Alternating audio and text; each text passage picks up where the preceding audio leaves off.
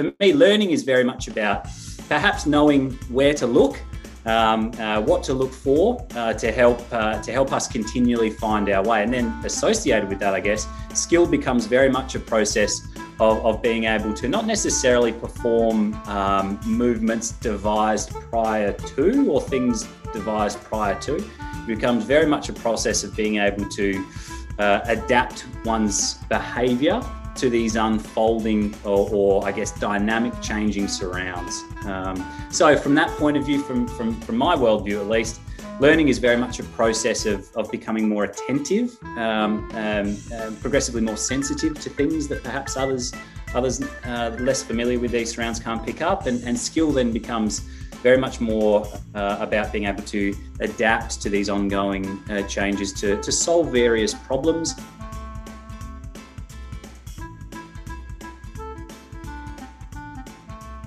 Welcome to the Dynamics Coaching River Tiger podcast. These podcasts are about all things equestrian, especially learning and developing skills with both horses and riders.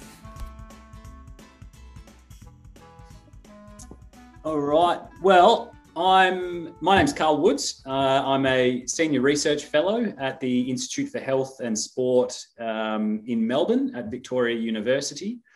Um, I have been in this position for the last few years. Um, prior to which, I was working in professional sport in Australian football in in uh, like a coaching science innovations type role.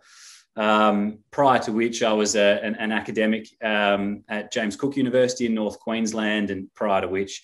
Um, I, uh, I uh, completed my PhD in skill acquisition at Edith Cowan University in Western Australia. So I've kind of followed the the uh, the research as it's gone and, and my interests as, as, as it's gone. And um, uh, it's led me to to yeah to where I am now. And, and these days I spend much of my time researching uh, concepts like skill and education um, learning and knowing but probably less about the application of these things and, and, and perhaps more about um, maybe more a philosophical argument behind what some of these things could actually mean um, and how perhaps paying a little closer attention to the meanings of these things um, could, uh, could inadvertently shape um, their, their application in practice. Great, thank you, and thank you so much for agreeing to, to come and and uh, have this conversation with me. I'm I'm really pleased. Um, I'm listening to that. Obviously, um, you know i've i we've had conversations before usually um, with other people and and certainly read a lot of your work um, which which i love um, and has been very influential. Uh, i i'm just listening to that and i'm thinking actually maybe a good place to start because we are going to talk a little bit about things like cues and affordances and and and we're going to talk about some of these things as where, where i'm grappling to uh, apply them to a relationship and becoming skillful with an, with animals, particularly with a horse. Um, mm-hmm. But I thought a good place might be to start is um, what what is skill and what is learning.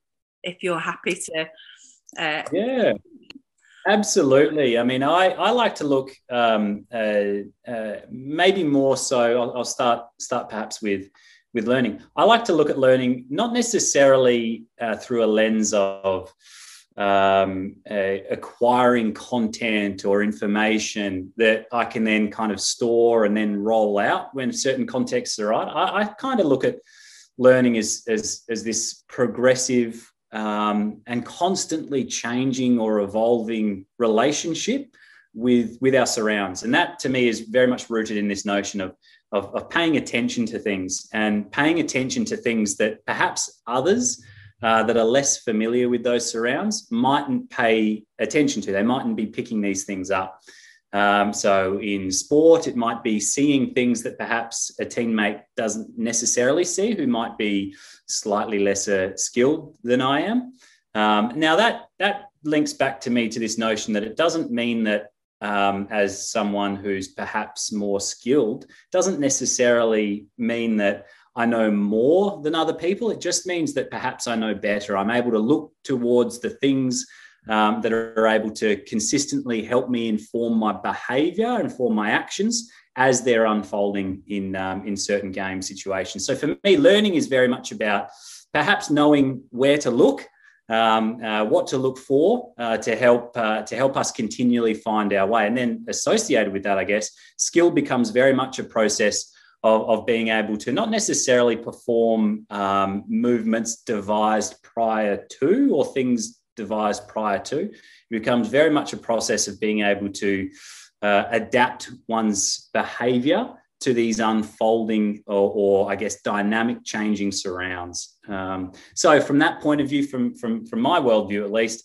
learning is very much a process of of becoming more attentive, um, um, um progressively more sensitive to things that perhaps others others uh, less familiar with these surrounds can't pick up, and and skill then becomes very much more uh, about being able to adapt to these ongoing uh, changes to, to solve various problems that perhaps open up more problems that, that keeps carrying on as, um, as we go. Why I like those kinds of um, world views uh, or, or, or um, ways of framing learning and skill is that they're non-ending. It just, they, they carry on. I can always uh, establish a closer fit or relationship with my surrounds. I can always pay closer attention and I can always adapt to, to various things that emerge to continually find ways of, of, of, carrying on. So it's not a matter of reading a book and all of a sudden um, I'm educated about all these concepts. There's nothing more to know. It's very much about progressively learning to pay further attention to things that interest me as I go.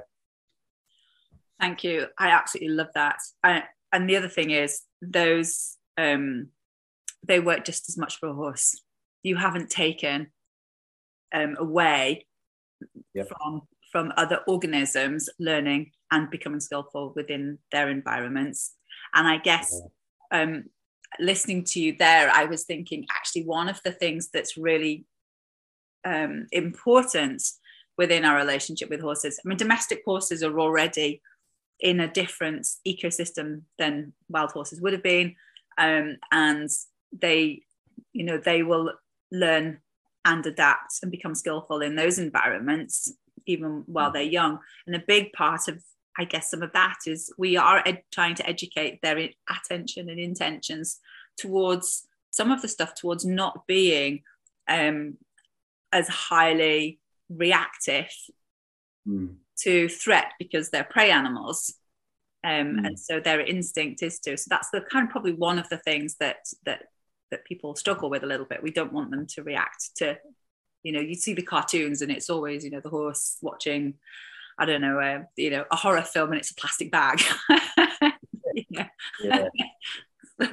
Floating. that is that, that that's very true. That's very important to emphasize that these these perspectives on skill and, and, and learning are really non-anthropocentric. They're non-humanly focused, non-humanly centralized. Um, and that ties back to the notion that what we see, um, perhaps you and I, as human animals versus a horse, what a horse sees, is very different because that's clearly entangled in the action capabilities of those creatures. They're not even even at a species level. Even still, what you and I see is quite different based upon our action capabilities, what we can, how we can take up with the world. Um, and I think that's a that's an integral part of these types of approaches. In that um, they, they help us explain um, these types of phenomena, behavior in the world, not just from a human centric perspective, um, but very much uh, from how all creatures um, uh, take up with, with the world, how they learn to do things, how they learn to become, how they learn to be.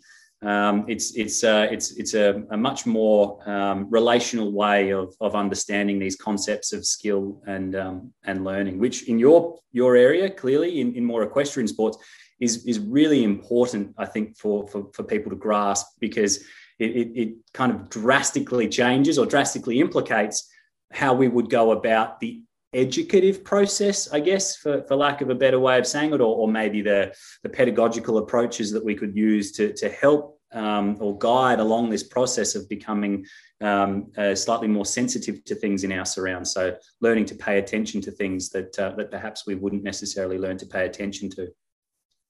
Yeah, and I I I think well, there's a couple of bits that I'm going to pull on there, and we might come back to it. So one of them is at the moment there's still a very linear pedagogy in equestrian sports. They're still like this is what your horse should be doing at one year, two year um, competitions based on that, which I think are very problematic. Um, we'll mm. park that for a minute though. um, the the the other bit I think that's um, that, that that I'd like to pick up on is in terms of that learning in our relationship. I think as well some of the some of that linear pedagogy and just like it has in all sports it's exactly the same has led to this idea that when we're when we're educating a horse it's very much it's the human is telling the horse exactly what it should be doing. Mm. how it should be behaving how it should be responding. And um, rather rather than doing more listening.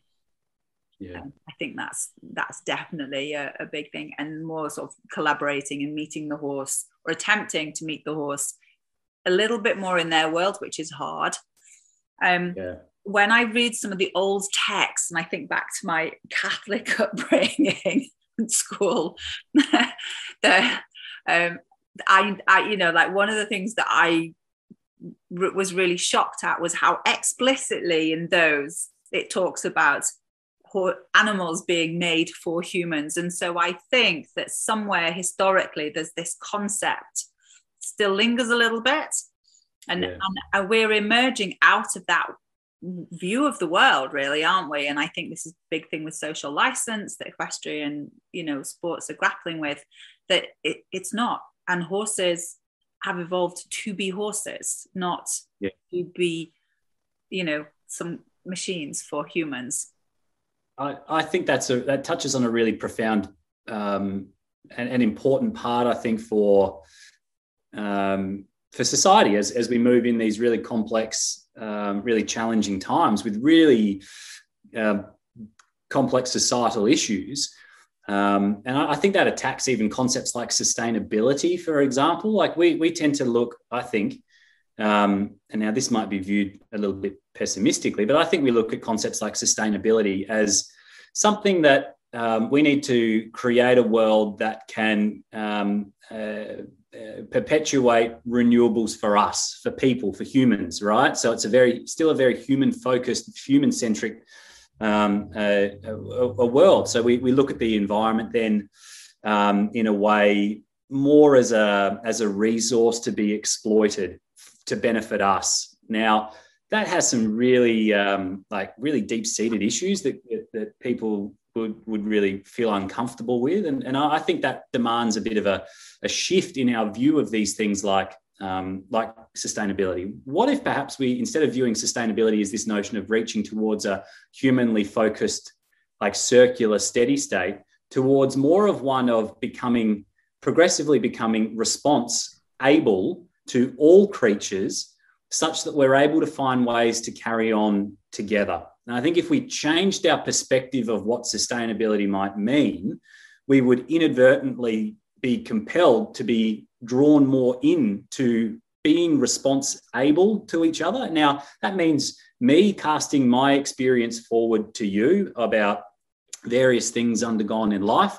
And as you um, and, and, casting them forward in a responsible way, such that then you can cast yours forward and join with those experiences, such that we can open up paths that we can both travel together. Now, that's because our experiences are richly varied. There's diversity there, and that diversity is really important to keeping open possibilities for both of us. Now, in our perspective, it's really easy because we can verbally communicate with one another. We, we're, we're, you know, animals from the same species. So we take up with parts of the world and societal conventions in a really similar way, right? Despite obviously um, sociocultural differences and age differences and all these things. But that concept for me still absolutely applies for non human animals as well. I can absolutely enter into a conversation um, and become responsible to a horse in the same way I can become responsible to a plant in my house or to a wave that I'm surfing. I can become responsible to these things if I'm attentive to what they're showing me and on the flip side, perhaps what I'm showing them. And it, a bit of this comes back to this notion. I, I really love it from um, primatologist Shirley Strum in the 90s, I reckon. She um, spent a lot of her time um, with apes and wanting to learn more um, about, about apes. One of the things that she struggled with early days was she couldn't overcome this like human pervasiveness of thinking these um, creatures are doing these things from a human centric perspective, right? So these behaviors that, that she's observing, she's trying to anchor them to human behaviors or human actions. So one of the things she really, really pushed hard towards doing is trying to forget everything she thought she knew about apes and let them show her what was important to them. Now, that is her, in a way, becoming responsible to what the apes could show her, so that in a way she could join in conversation with them and therefore find ways together concurrently to carry this relationship on. To me, that's that that is as applicable to anything we go through life with. You know, think of it in terms of a um, coach of uh, children. Um, think about it in a relationship with your partner. Think about it in a relationship with with a with a, um, a dog or a cat. These are things that we enter into all the time. We become sensitive and responsive to things that we care about, um, which inadvertently encourages us to keep open opportunities for us both to to thrive. So to link that back to your point about this notion that horses are a tool for human use.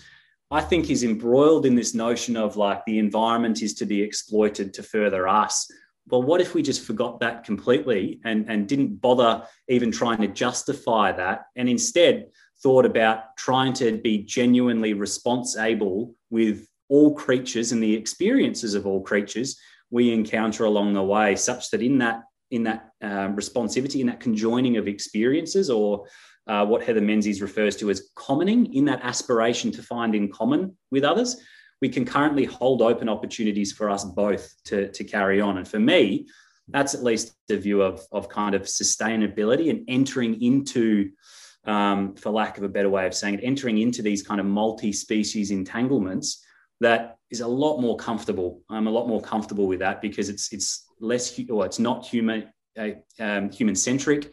Um, but at the same time, it doesn't expel people away as thinking like, oh, well, we have to preserve this particular part of the environment so people humans aren't allowed to walk in that particular area or uh, go through that particular it keeps us as an integral part of that environment and broader ecosystem but just not hierarchical to it not above it such that we're exploiting it to further us such that we're, we're, we're, we're looking to find ways for us all for these for all creatures that we enter into this responsible relationship with to uh, to, to carry on now there's obviously a bit that i've thrown at you in there. But hopefully, the point being, the key point being, I think a lot of this stems from how we actually understand what sustainability is, and maybe we need to view it less as a as a commodified place for renewables and more about as just a continuing ongoing responsibility to things that we care about and the experiences of those that we care about that we go through life with i, I absolutely agree and thank you um, so much. I mean, I, I, it almost makes me feel quite cold when I, you know, read about, you know, this needs to be, you know, separated from people because though that needs protecting. And it's like we, yeah. we, need to get to the stage where we you know if we if we're not part we are animals. If we're not part of the natural world we're never going to understand it. We're never going to protect it. But it's going to be so alien to us. And i think like you say we need to keep that together. Um, more so, I think the problem is too many people have become too disconnected from the natural world already. Um, yeah, I, I, I am trying to weave where we where we hit where we where we go next actually, and I think I, I do want to come on to some of the the you know sort of learning and and and training of horses, and I think I think maybe the next place to go, the one route to that, is um, the the big challenge. I think um, for people to to um, maybe overcome to move forward is if you if you're always conditioned to doubling down on control mm. with the horse and and having them live in a, in a way that's it's almost like a prison really isn't it? It's very regimented. They don't have i mean that's changing. So many more horses even competition horses now have got much more natural environments. People are really looking after their and thinking about what their needs are. But i think they, they it goes from the certainty and i see the same in coaching. You know when coaches move away from a more ip technical template just tell them what to do towards um, you know more ecological approach and more learning together and more guiding um, they're, they're like, well, I don't know what to do anymore because like I decide what happens, then I error correct, you know, which when you think back, that's a terrible experience for, for whatever, whichever organism is on the receiving end of it. And then, and that level of uncertainty and, and, you know, and the, the kickback I'd usually get is, well, you know, they're dangerous animals. And it's like, yeah. well, they're actually less dangerous when they have some autonomy. you know, they're yeah. way more, they're way more chilled out when when you're with them. But I think crossing that line for people is quite difficult. And and I think here is where I grapple a little bit with some of the um, the the more pure behaviorist view of the way in which we would train a horse and the way a horse learns. And I, I guess that that's a horse learning to pick up the information from mm. us around our intentions and intentionality. And yeah, and we're turning that into a grey area deliberately because the horse needs, like you say, to it needs to not be hierarchical anymore. We need to bring them along. They need to be able to have self determination um yeah so that's that's yeah. where i'm trying to weave next how you know like and how do we help people go okay yeah we're going to give these cues and the horse is going to know but they can still say no so we need to think yeah. about that as we move forwards yeah i think it, uh, it's a really challenging task because a big part of that has to come towards this appreciation of uh, and comfortability in uncertainty you know and, and that's a really that's a really challenging thing for, for lots of people in in sport in everyday life. It's it's a really uncomfortable thing. Why? Because we live most of us live in a society that is or that perpetuates this notion of um, you know speed production um, uh, accurate decisions as being what captures or what denotes expertise you know, like it's that you, you, you, we, we live in a society where it's like the expert, oh, you could ask them anything and they'll just roll it off like perfect. They know, oh, this person's super smart. Ask them about anything and they'll be able to tell you um, uh, about them.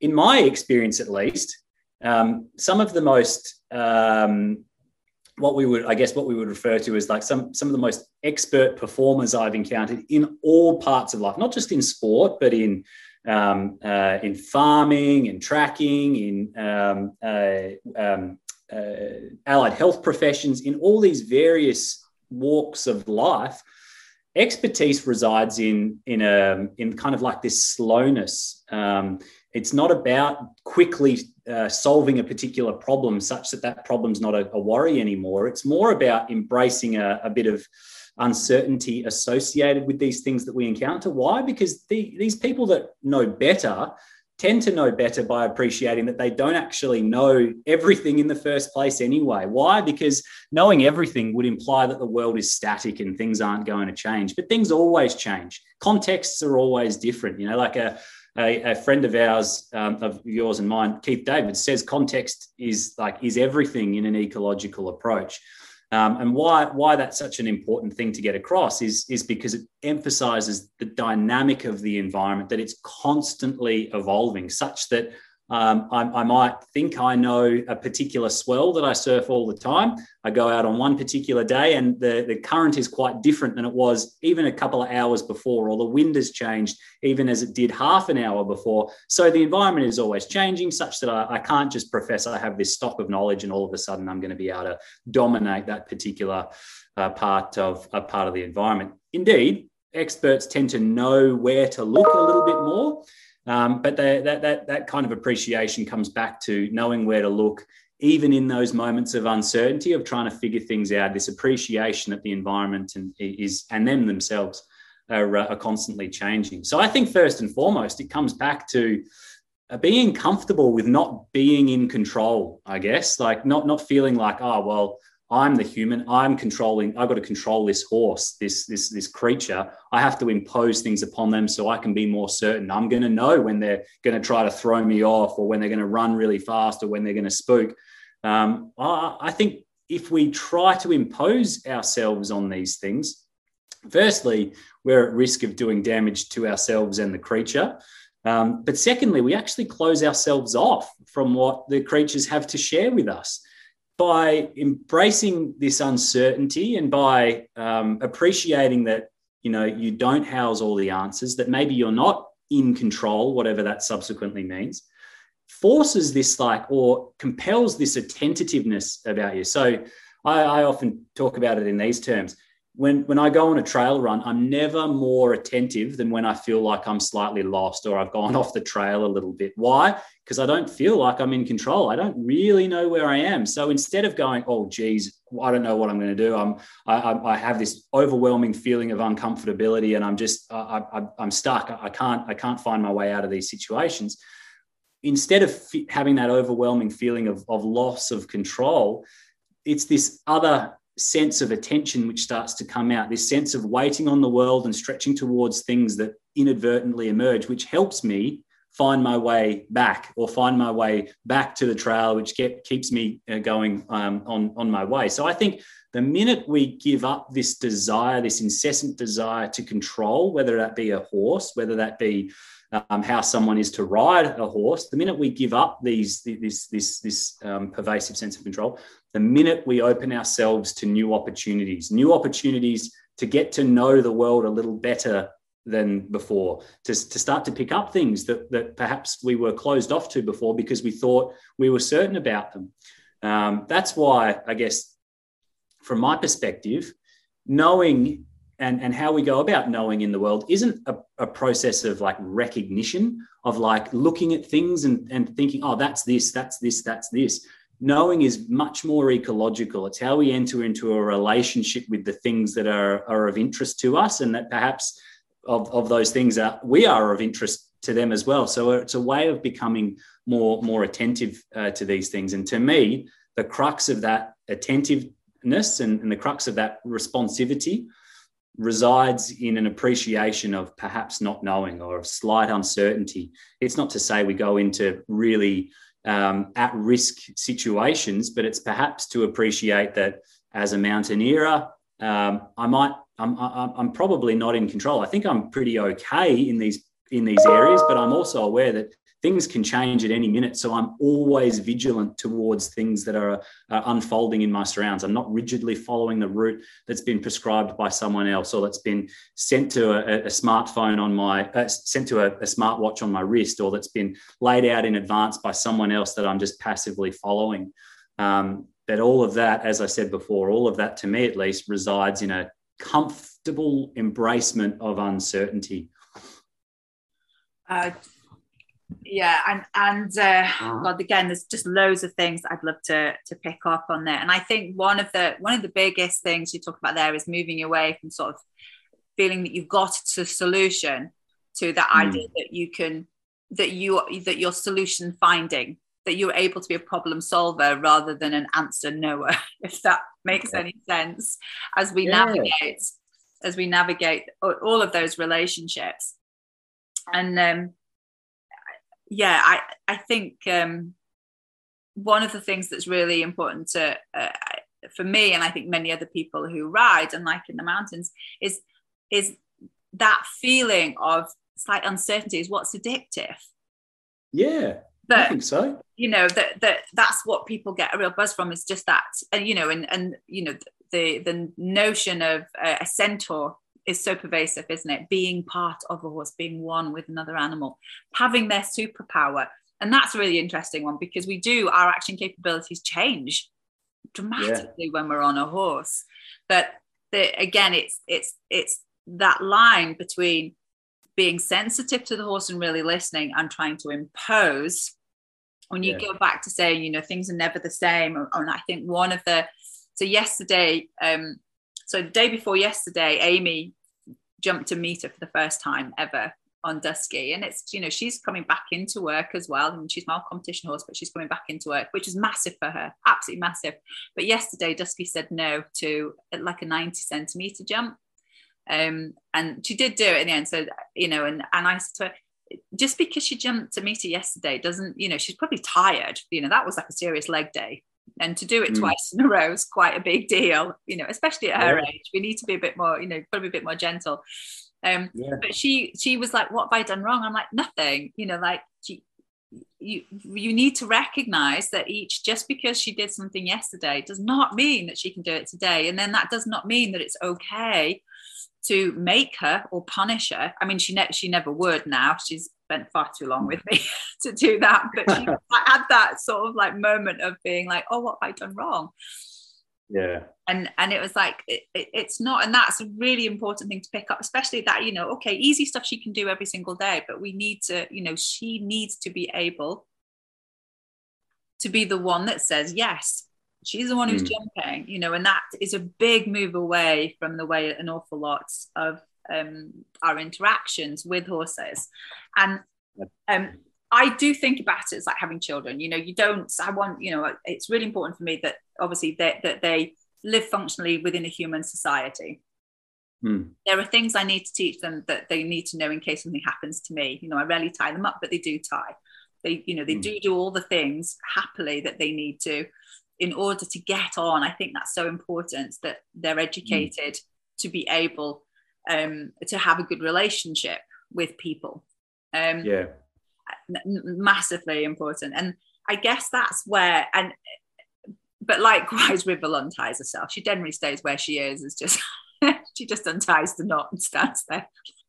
I, I, think that's a really that that's a, a, a critical part too because it, it, kind of attacks the very notion of what um, education is. Like the, the, example you're referring to ju- just before, um, it, I guess from from that point of view, it, it's about exposure. It's about exposing ourselves um, to, to various situations, not so that we can um, you know proclaim to all of a sudden like know all there is to know about these situations but so that we can get ourselves out of position. We can displace our view. And through that displacement we start to pick up things that perhaps we wouldn't pick up otherwise you know? And and um, in, in that that example um, it, it's it's it's perfect because um, amy i think you said was was in a situation where in that particular moment, she was picking up things that perhaps she wouldn't have picked up had she not been in that particular moment before. If if all of a sudden it was this like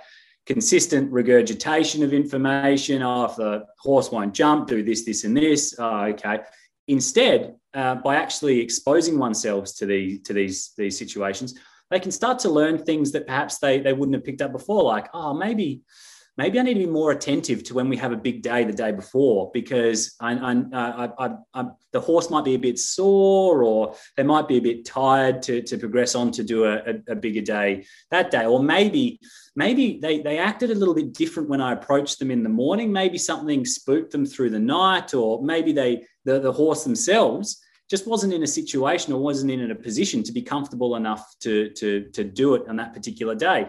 But again, all of that a tentativeness which you learn along the way doesn't come about, I think, from reading a textbook. I think it comes about from entering into an intimate relationship with creatures that are of concern to us, um, which you don't learn through reading a paper or reading a textbook. You learn from directly perceiving it, from, from interacting or corresponding with it right there in um, in in front of you. I, I often use this example because to me it's really really profound because I'm not much of a cook, but you could give me any recipe in the world, any any like supposed you know brilliant recipe done by some expert chef.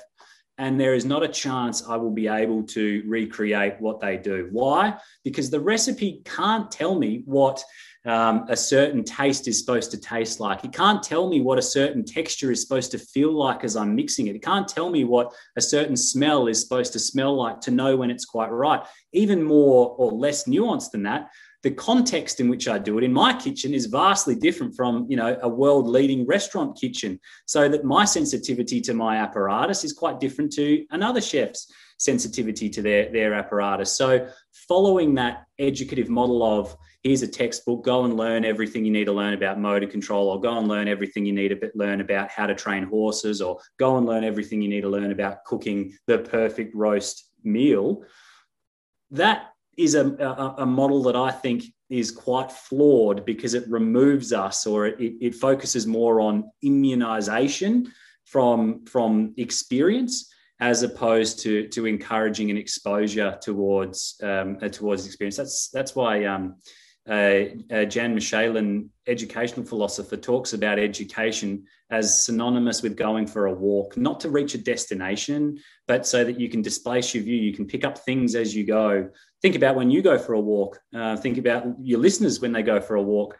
Um, if you, you simply go for a, a, walk, your view is constantly being displaced and you're constantly seeing, hearing, feeling, maybe even tasting things that are that, that um, you wouldn't have um, necessarily um, seen, heard, tasted, or, or, felt earlier that day, the day before, a week before, or even in a week's time.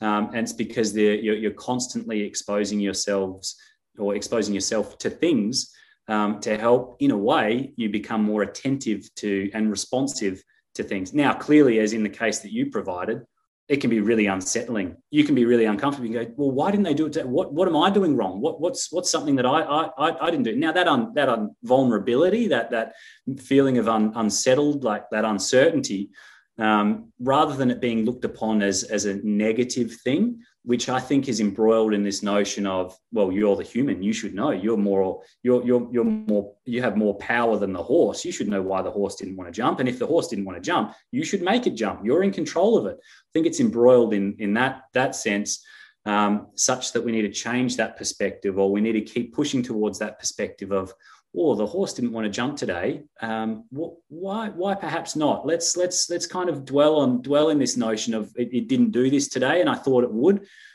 Well, I'm I'm probably wrong then. The horse isn't wrong for, for not jumping. I may have not perceived something that that the horse had shown me, uh, or that I'd been exposed to the day before or earlier that morning, um, such that I need to spend a little bit longer, I guess, moving into a more intimate relationship such that I can continually know, such that I can take the experiences that I've had in the past with that, that horse and I can cast them forward to, to help me learn a little, little better next time I, I, I want to go out and jump that particular jump with that horse after a bigger day the day before.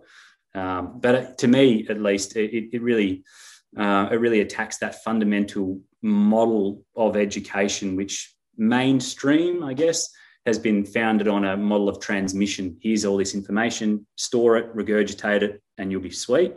Um, but again, what if similar to sustainability? What if we understood or came to understood education not as a transmission of information, a following a recipe, but rather as, as one of, it, of an exposure where the recipe is still there, the information can still be there, but I'm not attending to that. I'm attending to what I'm directly preparing. I'm attending to the smells and the tastes and the feels of these things that I'm cooking, as opposed to attending to, well, I threw in three teaspoons of sugar. Why isn't it uh, turning into the, the smooth consistency that the recipe says it should be turning into? Yeah. Um, I, and that that's once we do that, we start to um, become attuned to yeah. Our horses and what they're saying more subtly because they are talking to us all the time. But yep. that there is a historical tendency to um, to shut them up because we don't want yeah. to listen. We want to tell them what to do, um, and and that's uh, yeah, really really nice and and and uh, hard initially for Amy when she does things it's very different you know I, I, I mean I've taken the bit out of Dusky's mouth but again only because she's an older horse and Amy's worried about hurting it and because I back them all without one anyway so they don't need them. They only wear a bit because it's competition legal. Although in mm. jumping it's not anymore which which is great. So she's you know she has no crop. She doesn't have a whip. She doesn't have anything to make make make her her do things. So um, a lot of that is about it. But like you say, her riding's improved massively. She's having to become much more attuned mm. to the horse because I'm, you know, Dusky loves jumping. We don't have a problem with that. I know she loves jumping. She, we don't, if, if so it's not about making her. And also interesting yesterday because she had she'd swerved. She did a swerve and a stop, and I stopped. But also, you and Dusky need to learn how to stop as well. You need mm. to be able to stay on her if she realizes at the last minute she's not going to make it. She has, for whatever reason, that her action capabilities, you know, mean that she's got to dodge it, which is actually harder than going over. So that there's it's not a lazy decision. it is at that height and speed anyway. Um, but you need to be able to stay on it. She needs to be she needs to be skillful in mm. not going over it if that's the decision she has to make. Otherwise, she gets injured swerving.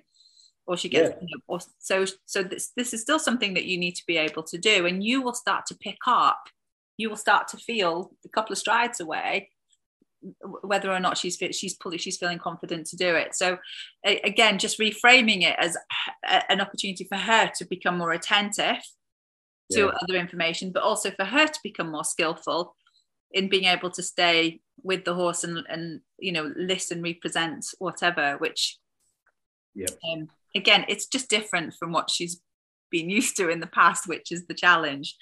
Um, yeah. I'm I, again, I, there's just so many threads I can pull on, and um, I, I am going to come up to this this idea of um, train the horses to uh, obey cues, and there's quite a strong behaviourist um, element coming in to um, equestrian sports in that the, there's all of this operant classical conditioning, and it's really important that we are very clear in our cues, our, so our horses can be obedient and there's a little bit of me that feels slightly uncomfortable with that because it pushes too far again into control and compliance, and we just need to be more effective in our communication.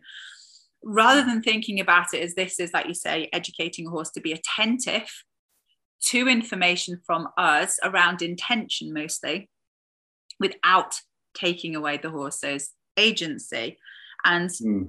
um, and I, think the other the other bit of that is that some of that also then starts to move into micromanaging a horse's movement system and that comes from another a different place again this sort of very old school biomechanics there's one correct way to do something so we're constantly correcting a horse uh, taking away its agency over its own movement system you know which breaks my heart now mm. when i see it and and uh, you know and that idea that most of the time it's doing something wrong because it's not fitting mm-hmm. our mental image of this you know perfect horse and this is where we get all the tie downs and things like that so mm-hmm. i i would love to explain and again things that you would recognize from child sport that it's mm-hmm. exactly mm-hmm. the same it's exactly the same things except um, there's sort of more physical constrainment with a horse yeah. um, and and so i'd love to explore how you know we sort of um, balance that cues creating mm. communication and and particularly explore affordances then yeah, what, yeah. they mean yeah look i i think a lot of it um i think a lot of it comes back to um maybe i don't know maybe the amplification of of affordances which we think the horse should perceive so i guess these more behavioral perspectives that are more rooted in what I guess we'd call like a harder pedagogy, where no, the horse has to move right because they have to go through this particular gate or they have to jump over this particular height.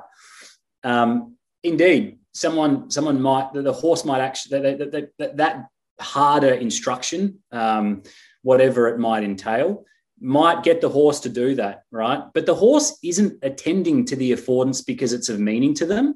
The horse is attending to the instruction because it's probably rooted in some like violent perspective. You know it's probably rooted in them like being hit or physically being moved or being whipped or whatever it might might might be to assert that control over them. So the person observing might go yeah all right this this strategy is working the horse is doing what i want them to do but they're not perceiving the affordance because it's of meaning to them. They're, they're, they they might not even be um, uh, perceiving it as, a, as an affordance at all. They're more inclined to perceive the instruction that's been imposed onto them as when I get hit, I need to move right, and that just so happens that they move through a gate. Or when I get, um, uh, um, you know, uh, some part of my body gets like um, clenched onto really hard, that means I need to jump. So I better jump now, regardless of where or what it is they're interacting with.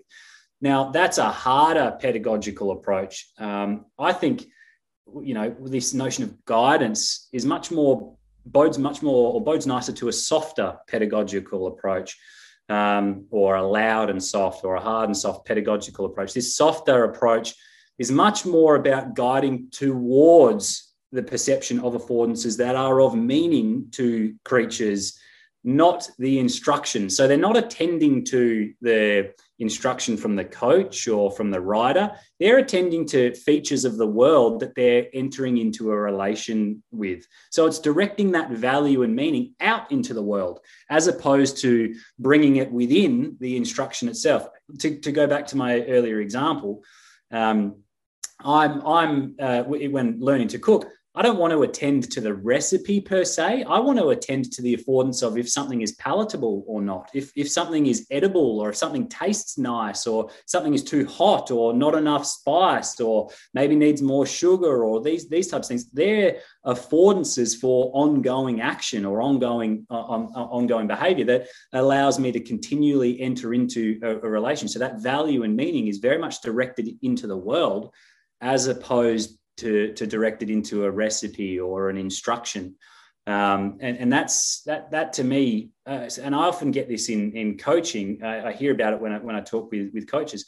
They say, look, all these uh, perspectives on guiding and, and nudging and companionship, they're great. I, I love the thought of them. They're, they're fantastic, but they're really slow. Like in high performing environments, simply telling an athlete to do something um, is going to get that response. They're going to do it. If I say to them, if I impose a rule that says, like every night of the week, you're not allowed to have a glass of wine or you're not allowed to have a beer, that's just the rule. You're not allowed to do it. Well, good athletes, whatever that means, are going to conform to that rule. But my response back is they're missing the point altogether. They're conforming to the rule. They're not conforming to the value and meaning that is supposedly masking that particular rule. And a, a really nice penny drop moment happened for me with a coach I was working with a few years ago who had the penny drop moment actually away from they were a rugby union coach away from sport and they had it at, at home and they, they came in uh, one day and were having a discussion and they were pumped because they'd spent all of this time educating their young children. They had a, a, couple of really young boys educating their young children not to go into the second drawer in the kitchen because that's where all the sharp objects were. So don't go into the second drawer. That's that's the dangerous drawer, right? They locked it and, and did all of these things. Um, and again, that's a that's that's driving their attention towards that particular draw. Like it's almost guiding their attention towards the rule. I'm not allowed to go near that second draw because there's lots of sharp objects in it. But what happens if one day you were in the kitchen cooking and you left a, a knife or you left scissors on the bench that, that, that, weren't in that particular drawer? The child's going to maybe attend to that particular thing and put themselves in a really risky situation because the value and meaning hasn't been established through that ongoing relationship um, uh, with, um, with various objects in the kitchen. To me, then the coach came in and said, Oh, all of a sudden I've changed how how my, I educate my children around sharp objects and safety in the kitchen because it's less rule imposed and more about helping them establish relationships with things about why uh, this particular object might be dangerous or why not to, to hold this particular object in this particular way, as opposed to conforming behavior on, on top of a rule. I think if we were to approach perhaps um, training and education in, in equestrian sports in a really similar way, less about getting the horse to do the rule, attend to the rule, and more about helping um, them explore and discover value and meaning in their surrounds through careful manipulation of constraints and through careful guiding of, of, of behavior through various types of, of, um, of reinforcement. Um, uh, I think we can go a, a really long way to, to, to helping horses and perhaps even riders establish a much more functional fit with, with their surrounds. Now, the reason I bring up uh, an example of a, a, child in a kitchen is because it's to emphasize that these, these, these, these pedagogical approaches, I guess, are not um, sport specific. Like they're not just related to the phenomena of sport. They're not just related to uh, the, the phenomena of equestrian sport. They're things that transcend sport. They're things that we experience and encounter in everyday life. Um, why? Because our perception of, of, uh, of, of, affordances is very much rooted in our value and meaning of the world, based upon how I might feel at a various time of the day. If, if I'm hungry, um, uh, you know, a, a, banana is a hell of a lot more inviting than, than if I think, geez, I got to eat it because I have to eat three vegetables and two fruit every day. I'm attending to the rule instead of actually learning to attend to, oh, I'm hungry and I've got a, a, bit of an exercise session later in the day. I better go and eat a banana because there's going to be enough sustenance in that to help me get through the, the, the session as a, as a whole. So if any of that kind of makes sense to, to, to people listening, the emphasis is very much on not allocating the or not situating the instruction or the rule to get someone or something to do something, and more about encouraging them to discover that value and meaning in their environment, which is of value and meaning to them, not us. Um, it's it, it's it's not necessarily um, meaningful to me, and that's exactly the same in in you know um, youth sport as an adult coach. Um, you know, playing a particular game might not mean anything to me, but it might mean a lot to the to, to the children in that particular situation. So again, if I'm going to be serious about engaging in a softer pedagogical approach and guiding and nudging, I'm going to do what I can to align my perception to what the the, the um, people, the, the children, or in your case, the creatures I'm working with are, uh, are, are, are perceiving, such that I can find ways to join in uh, as opposed to impose on top of. Yeah, and I think that um, that whole notion of the soft pedagogy then means that we we don't end up in a situation where we just leave them in the field and they just eat grass with their friends and we're not doing anything but but we find a way to develop a functional relationship which is us learning and becoming skillful in our relationship with the horse as yeah. well isn't it completely entwined and that idea that we are um, I, I do I think about it a little bit. I, I I, I, have said this before. I'm a bit of a Strictly fan. Actually, I'm a lot of a Strictly fan. Um, and last year, I really was really fascinated watching John and Johannes doing the first all, all male, you know, couple in the dances because they swap lead regularly. Once John had learnt the dances, they would swap over, and I think certainly the show jumping is a bit like that because the horse has to do the jump, you know, and and I think it's mm. also one of the things that that certainly my horses it's more meaningful for them than dressage which has just got nothing there's there is nothing there to do. There's no meaningful task for the horse. And maybe that's something that that is for, for another time needs addressing. I think maybe some some rule changes around you know, now understanding sort of meaningful movement and problem solving that that maybe yeah. change that but the idea that we spend time developing um, and, and educating the horse in terms of what our intentions are and they're very happy to come along. They're incredible animals and and intentions. And then the horse then still has the ability to calibrate when they are attending to the information in the environment rather than to a rather than to information being told, you know, cue, like you're saying, but they're not attending to the recipe, they're attending to the ingredients and to the whole process of, of, of, of cooking, as it were. They are then actively paying attention to the information, the environment that helps them to become more skillful and also helps them to stay safe. Yeah. So it's a win-win.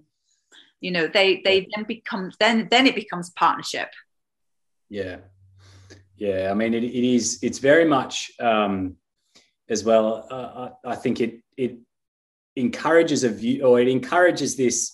Now, we you often hear about it, I guess, in kind of mainstream like fulfillment psychology, but it is very much this notion of maintaining a presence in the present. You know, like it, it's very much being attentive to things that are there, but also being open to things that could emerge. Um, not not in a sense of predicting what will happen, but in a sense of kind of anticipating what could open up and anticipation in the sense of looking to head keeping your head up looking looking forward looking looking around looking what could be uh, on on the horizon to help us continually uh, find our way forward um, I, I, I, guess from that perspective. Like i these days i i um, like I, I very much uh, clearly like these the notion of intentionality and skilled intentionality but I, I like growing more comfortable with maybe just having it's not a skilled intentionality.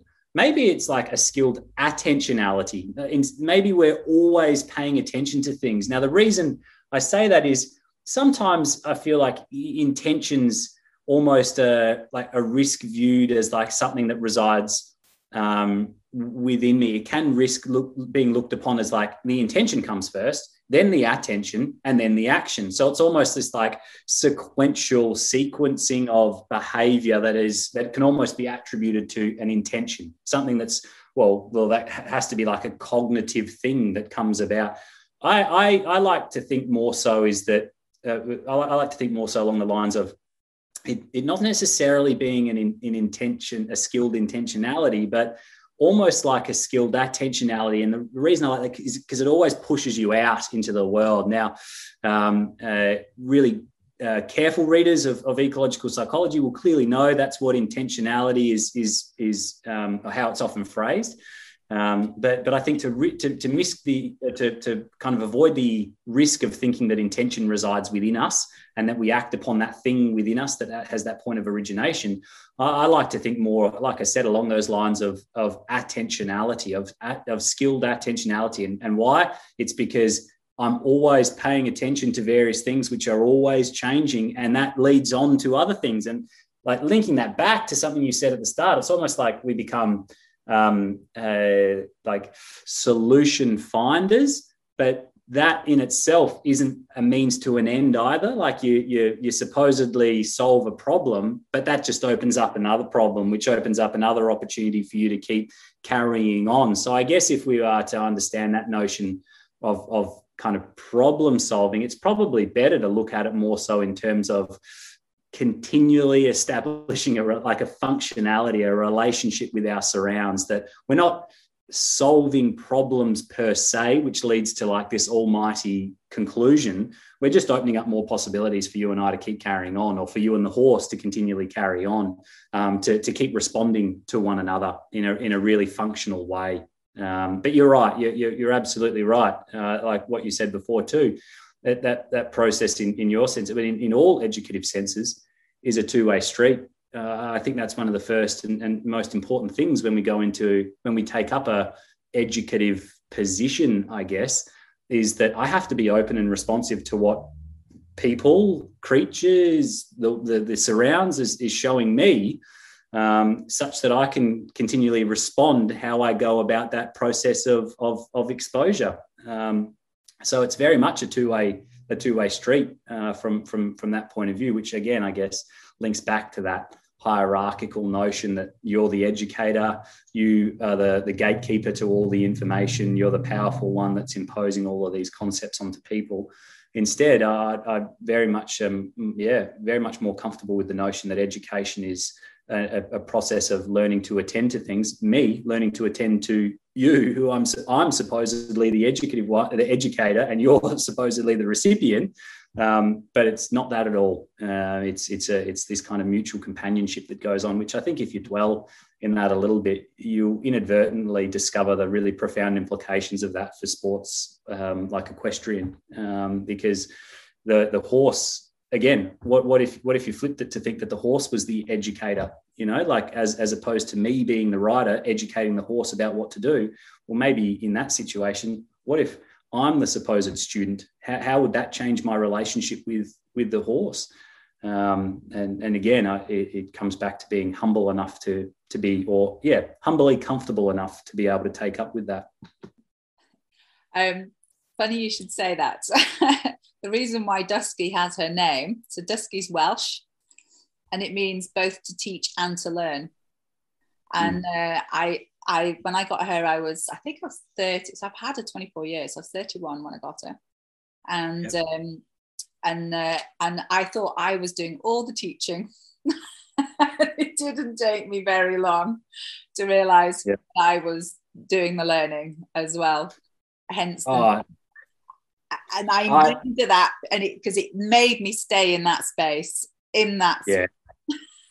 That's how how how valuable a kind of lesson is that though. You know, like it's it's such, I I um uh, I don't have children, but I've got a couple of I've got a few nieces and nephews, and I talk to my sister a lot about it. That she's like, these kids are teaching me things because like I'm, having to constantly attend to to what they say and how they do and, and how they're how they're interacting with each other um, and, and I keep reminding her that that's a really profound thing. You know, that's a really important thing to hang on to because it, it, it kind of shows that just because um, you're older or just because I'm a person and, and the horse is a well i'm, I'm a, a, human animal and the horse is a non-human animal. It has no bearing whatsoever on me supposedly being able to profess my certainty about things and you should listen to what i'm i'm saying. That's that to me at least is a is a really um, uninviting, uh, really uninviting way, and it's a really really simple way of, of showing it. I think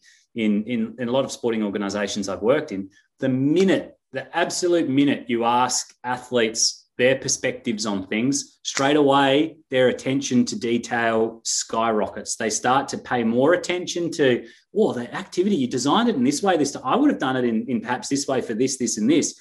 Instead, if you if you simply just say, look, we're doing this today, off you go and do it. I'm the coach, you're the player.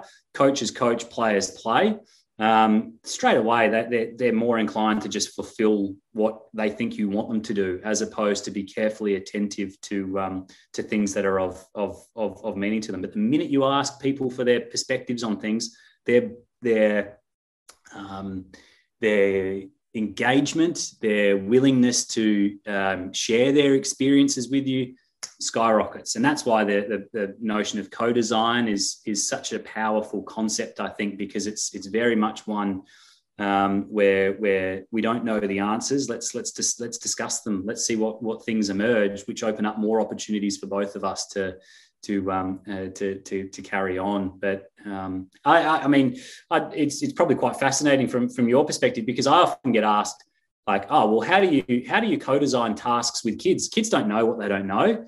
Um, well, I guess I always link back to that example I spoke about earlier from Shirley Strum. Forget everything you think you know about what kids are supposed to do and just observe them in their play, uh, see what they like to do, see the, the trees that they play around, and perhaps start to consider why. Um, see the size of the balls that they like to use, or maybe the sticks in the park that they use as cricket bats or baseball bats, and start to understand maybe why. And instead of taking them away from those things and imposing things that you think they need, maybe look to uh, like take those parts, those those things that they, they play with, and start to manipulate them to make them even more inviting for them uh, to, to to take up with. So in your case, I guess when you're working with um, with with uh, with horses, that would be even more profound. That your your your kind of superpower, I guess, would reside in your observation of how uh, the horses are taking up with certain things within their environment, which you can then make more inviting or less inviting. And straight away, you've gone into a process of co-design. Um, you, you've, you've let the horse show you what is important to them, so that you've made it more uh, comfortable or maybe even a little bit more challenging to force them or to perturb certain behaviors. Um, but again, you, you absolutely have entered straight into a relation which is it's just forged through through co-designing features of the, the surrounds. You haven't spoken to them. What do you like? What don't you like? Yeah. You, you've, you've you've sat back and observed.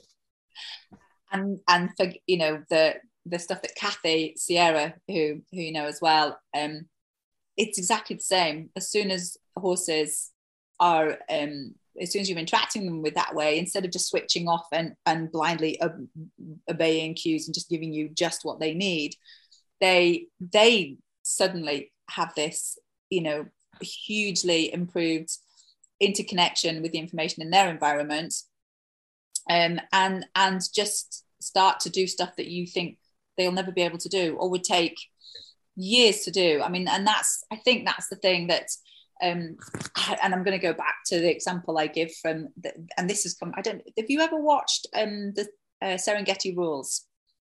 No, but you have reminded me a few times, and I do need to watch that now. need to watch it. And this idea that we've just become so blind to impoverished environments that we don't yeah. recognize them as that anymore.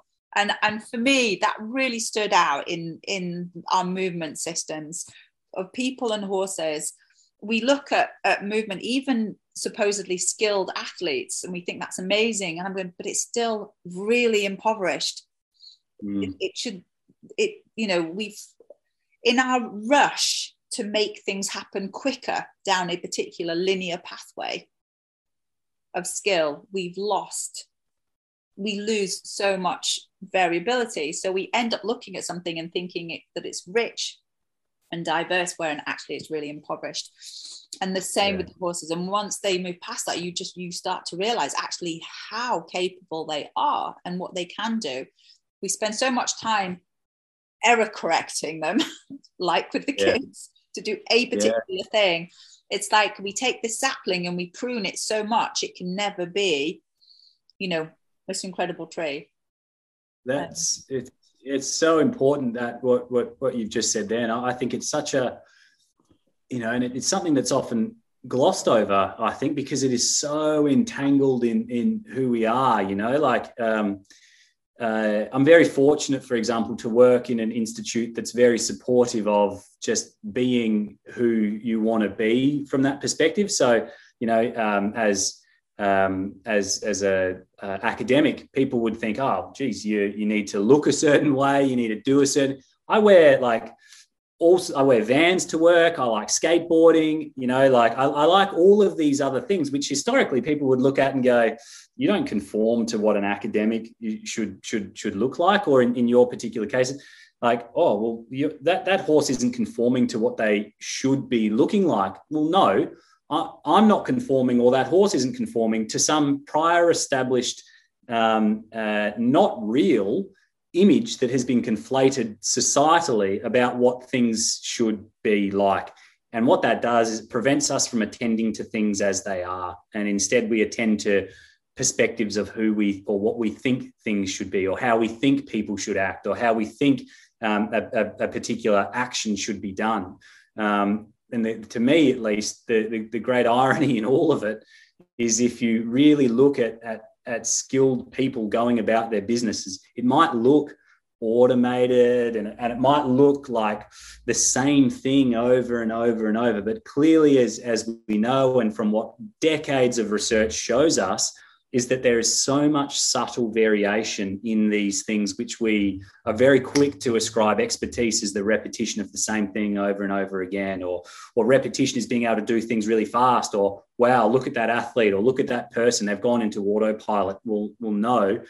I think any really skilled artisan or any really skilled craftsperson in whatever their domain despite them potentially making it look like it's really easy, will tell you it's immensely um, uh, demanding for for their concentration. But that concentration is being pushed out into the world to attend to things um, all, all the time. You know, it's it's very very careful with what they pay attention to. Very very subtle. But you and I look at it as like, oh well, that just looks like they just switched into autopilot and off they've gone. But no, it's a constant process of continually adapting and self organizing to the unfolding materials that they're working with, the constraints of those unfolding materials that they, they're, they're working with. So to us, it looks like they're conforming to a image um, but in reality, what they're doing is they're very carefully attending to the nuances of the materials that they're working not on or not that they're imposing to, but the materials that they're working with. They're aligning their perceptual systems to its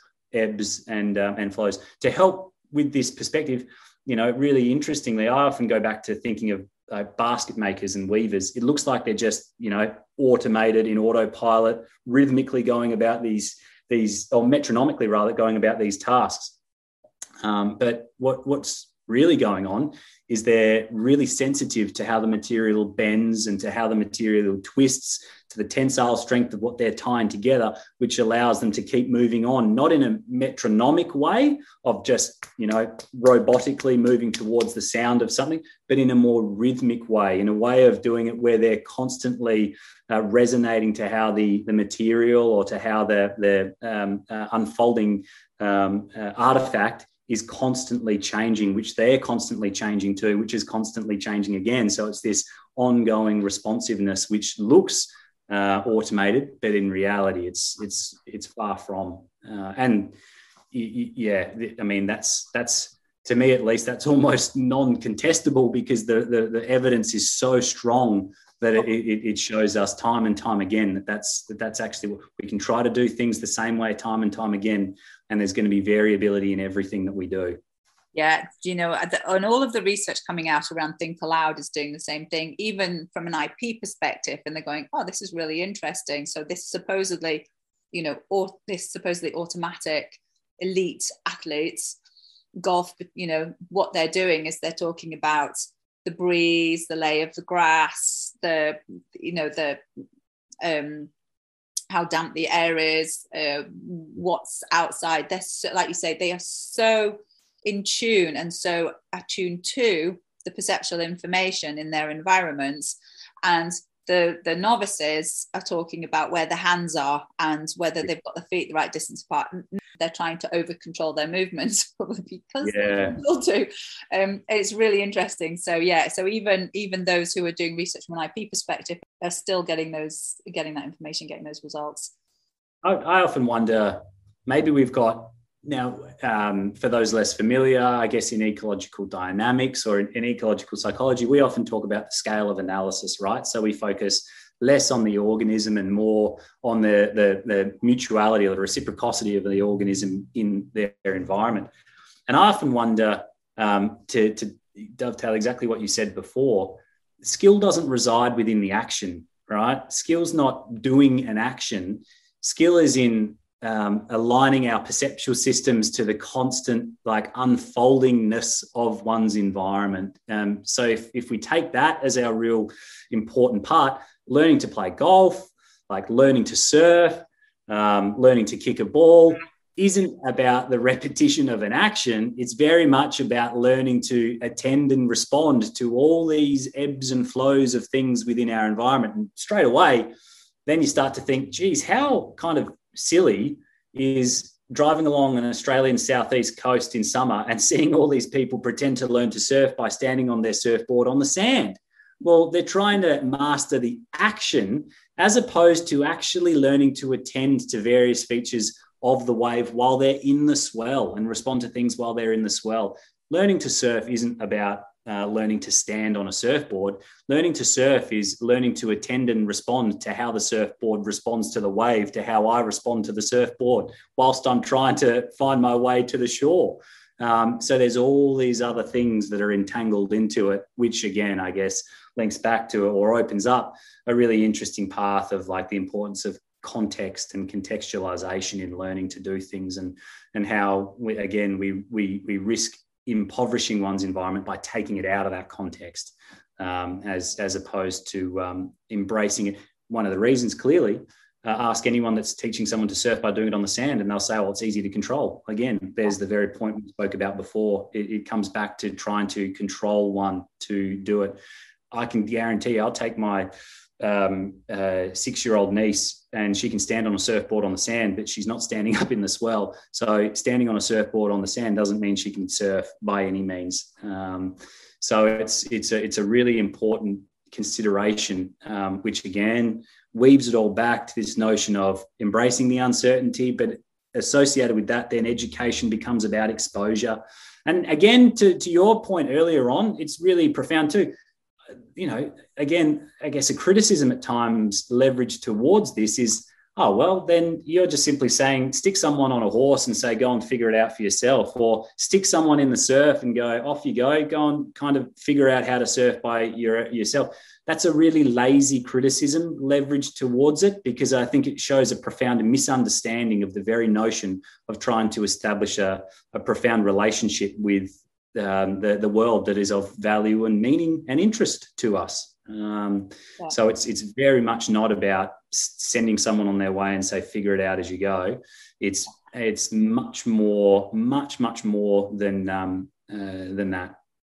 That was uh, you. You've just wondered exactly where I was about to, to go, which is then um, you know it's probably to tie up a little bit uh, it's worth thinking about um, or exploring then what is expertise and, and mm. in that that we have um, we we have more um, exposure more interaction we've got an idea about where to look for things what affordances perhaps might be worth um, highlighting or or making more obvious for the horse or the human and and mm. yeah and and that actually it's not a lazy way of coaching or a lazy way of being in any way at all um, it frees up a lot of stuff. We can free up uh, controlling m- movements to perfect biomechanics. It frees up knowing all the answers to something necessarily. But um, yeah, just sort of exploring then what what then is if we're coaching what do we bring to the table a lot of coaches say to me well if i haven't got this perfect technical template that i'm going to error correct to then what am i doing what's my job that's that's yeah. all i know and you're telling me that i have to let go of it yeah, it's, it's, yeah that that's that's a really really hard thing to to. I think to preface that as well. you know, and, and I said this recently on another another podcast. It's you know like I, there is an uncomfortability I feel in you know uh, criticizing um, uh, people for claiming for certainty. Why? Because I don't think it's their fault. I think it's a systemic issue. You know, like it's not how, how you know, again, and, and it's it's really, really how's a, a, coach supposed to stand in front of a board to validate their job when they're losing games to go, no, well, we're, we're, we're, we're, we're not, we don't have a game model. We have game principles and we want to play with more flexibility and, and we want the players to explore uh, more things. This is a longer more sustainable journey we're on, as opposed to these acute, immediate performance supposed gains, which are then lost as soon as players are exposed to some form of adversity. How do you blame a coach for wanting to claim for certainty when the board, when a board or when a national body is is you know demanding that they provide answers to things? Hang on, Marianne, you're telling me you don't know these things. You're the one that we've employed into this position. You should know these things. And if you don't know, well, we'll find someone that does.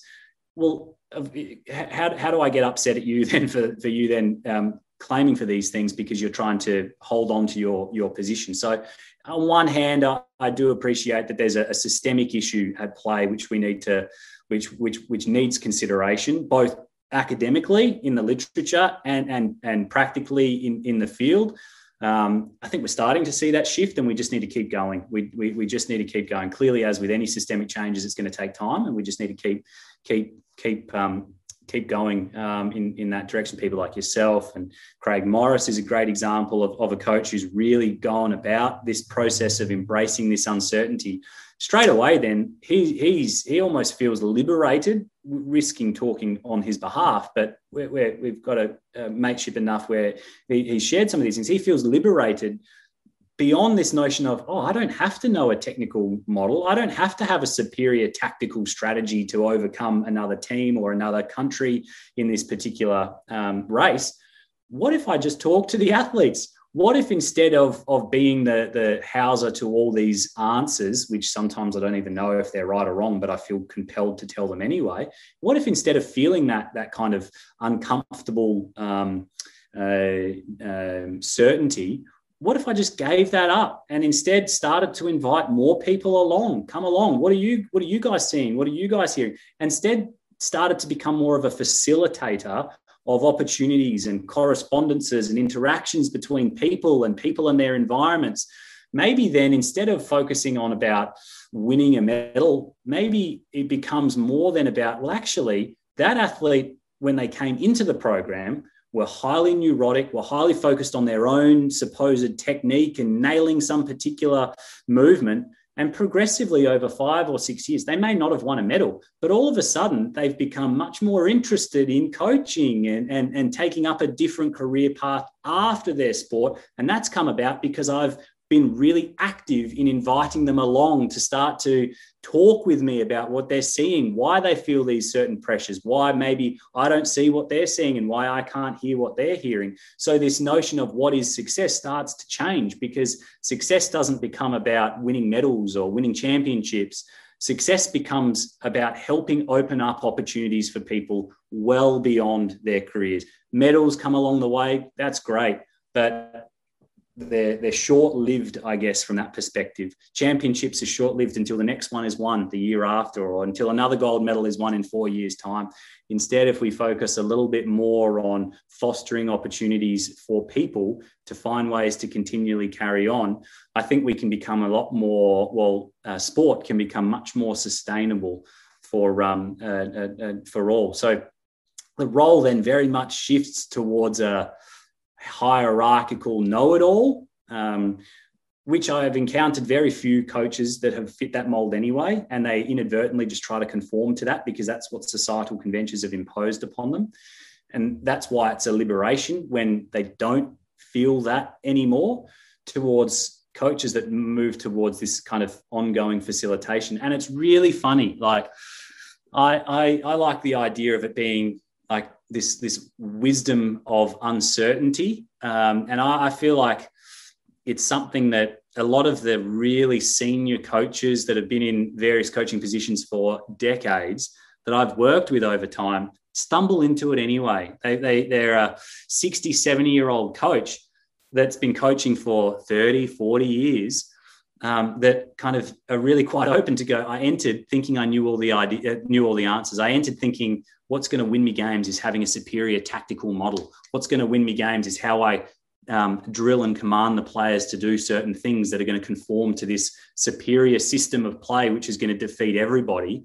And I'm going to use all the statistics. I'm going to follow what the numbers say. I'm going to have advanced analytics, which is going to guide or uh, inform all of my practice.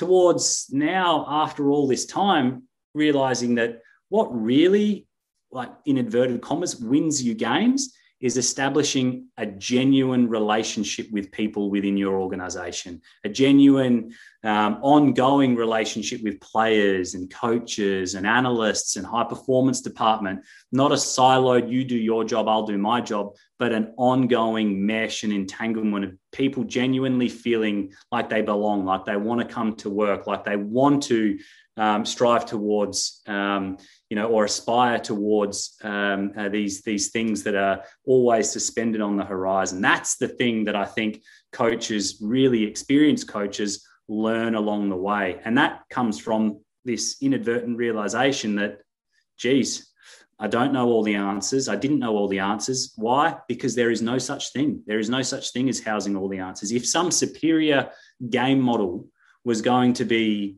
uh, was going to win you the you know EPL every year or the AFL every year or the NFL every year, well, that coach would just go from organization to organization, demanding higher prices time and time again. And that's not how sport works. Why? Because it's such a dynamic relational phenomenon. So spend less time focusing on that, I think, and more time establishing those relationships. Really interestingly, I found in in in my time as well that wisdom of uncertainty has led to such a rich inhabitant knowledge from these senior coaches that it's fascinating to observe. I've, I've had plenty of experiences where players would have come in and according to all their wellness tests and metrics, they should be fine to train. Um, you know, everything's telling you that they're okay to train from what we can quantify from them but the head coach has, has, has picked something up in their demeanor or in a conversation they've had with them that has led them to think, no, something's not quite right. They dig a little further and they realize that something's going on, which is actually putting them at risk to training. So maybe the best thing for them today is not to train. Maybe the best thing for them today is to actually go home or to have a conversation with the, the psychologist or to perhaps um, sit on the sidelines and watch for, for, for today's session. These are things that you can't learn by following what a number says. Uh, these are things which are forged in establishing genuine relationships, like with you, I'm sure, with your son, um, with your uh, with with dogs that are your companions, with horses that are your companions. You you establish deep relations with them that you're able to attend to things that I wouldn't be able to attend to. And that's what expertise, for me at least, comes back to. It's not being able to recite an internalized stock of knowledge. Um, expertise resides simply to me in being comfortable to dwell in certain environments for longer than others. And as I dwell in those environments for longer than others, I pick up things that others can't necessarily pick up. That's why when I go to um, uh, my uh, my partner's farm in North North Queensland, uh, if her dad says I probably wouldn't go swimming in that waterhole today, um, even though I know that you know there shouldn't be any crocodiles in this particular area this time of the year, I'm not going to worry about what the manual says, what the, the the, the tourist guide says in this particular area. I'm going to listen to what uh, Gary has to say. Why? Because he dwells in that environment a hell of a lot longer than me, and probably a hell of a lot longer than the person that wrote that manual. So I'm going to listen to that inhabitant knowledge as a and that wisdom as opposed to, uh, um, I guess, trying to overlay a, a, certainty of, oh no, I read it here, so I, I, I kind of know better.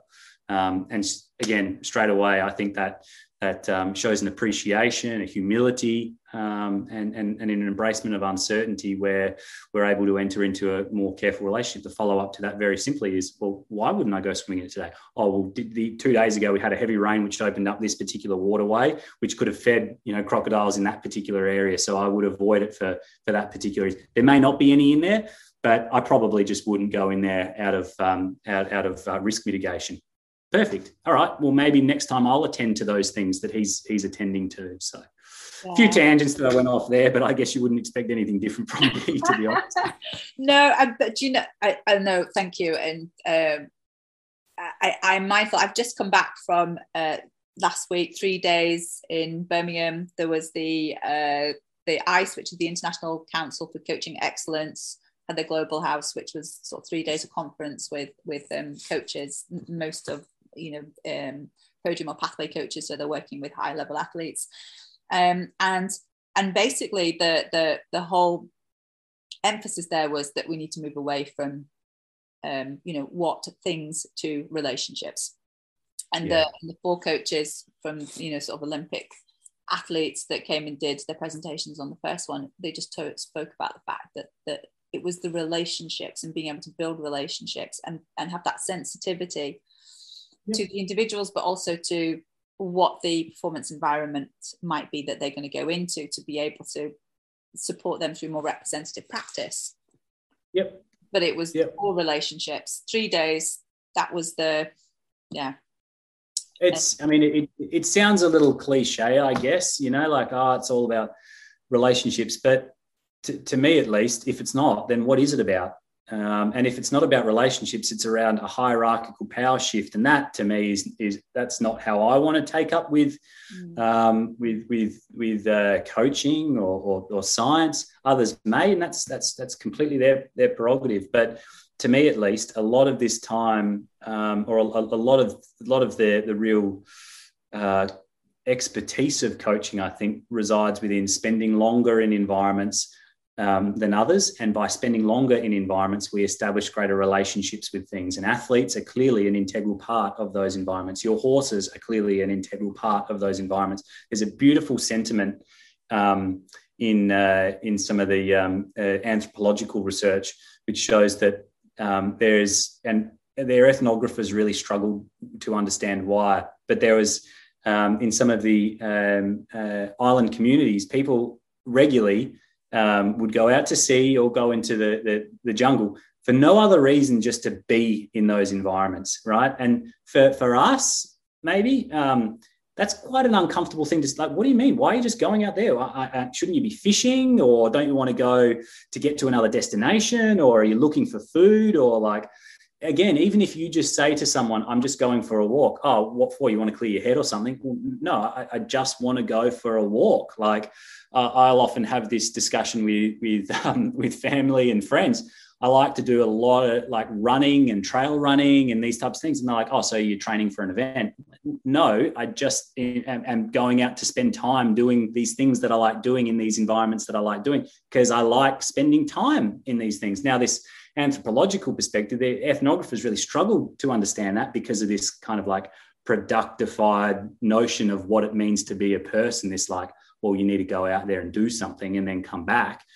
Uh, instead for them they, they saw or they, they see the environment clearly as, as a as a as kind of another entity to establish a relationship with just in the same way that um, I would happily sit with my partner Chloe and we don't really have to say anything. Just we, we, we enjoy being in each other's presence as you would with your horses and and and um, uh, Snoopy. You would enjoy just being in each other's presence not to anchor a, an outcome to be exploited but just so you can get to know and attend each other a little better. That's to me at least and often often a sign of a really healthy relationship if you can be with someone and not feel this desire to be productive by constantly talking about things or I think if you can be comfortable in that um, quietness um, I think you're on a, a, fairly good path of, of having established a, a healthy relationship with, um, uh, with, with, with one another. And to me, there's for me at least there's enough evidence out there outside of sport and outside of the mainstream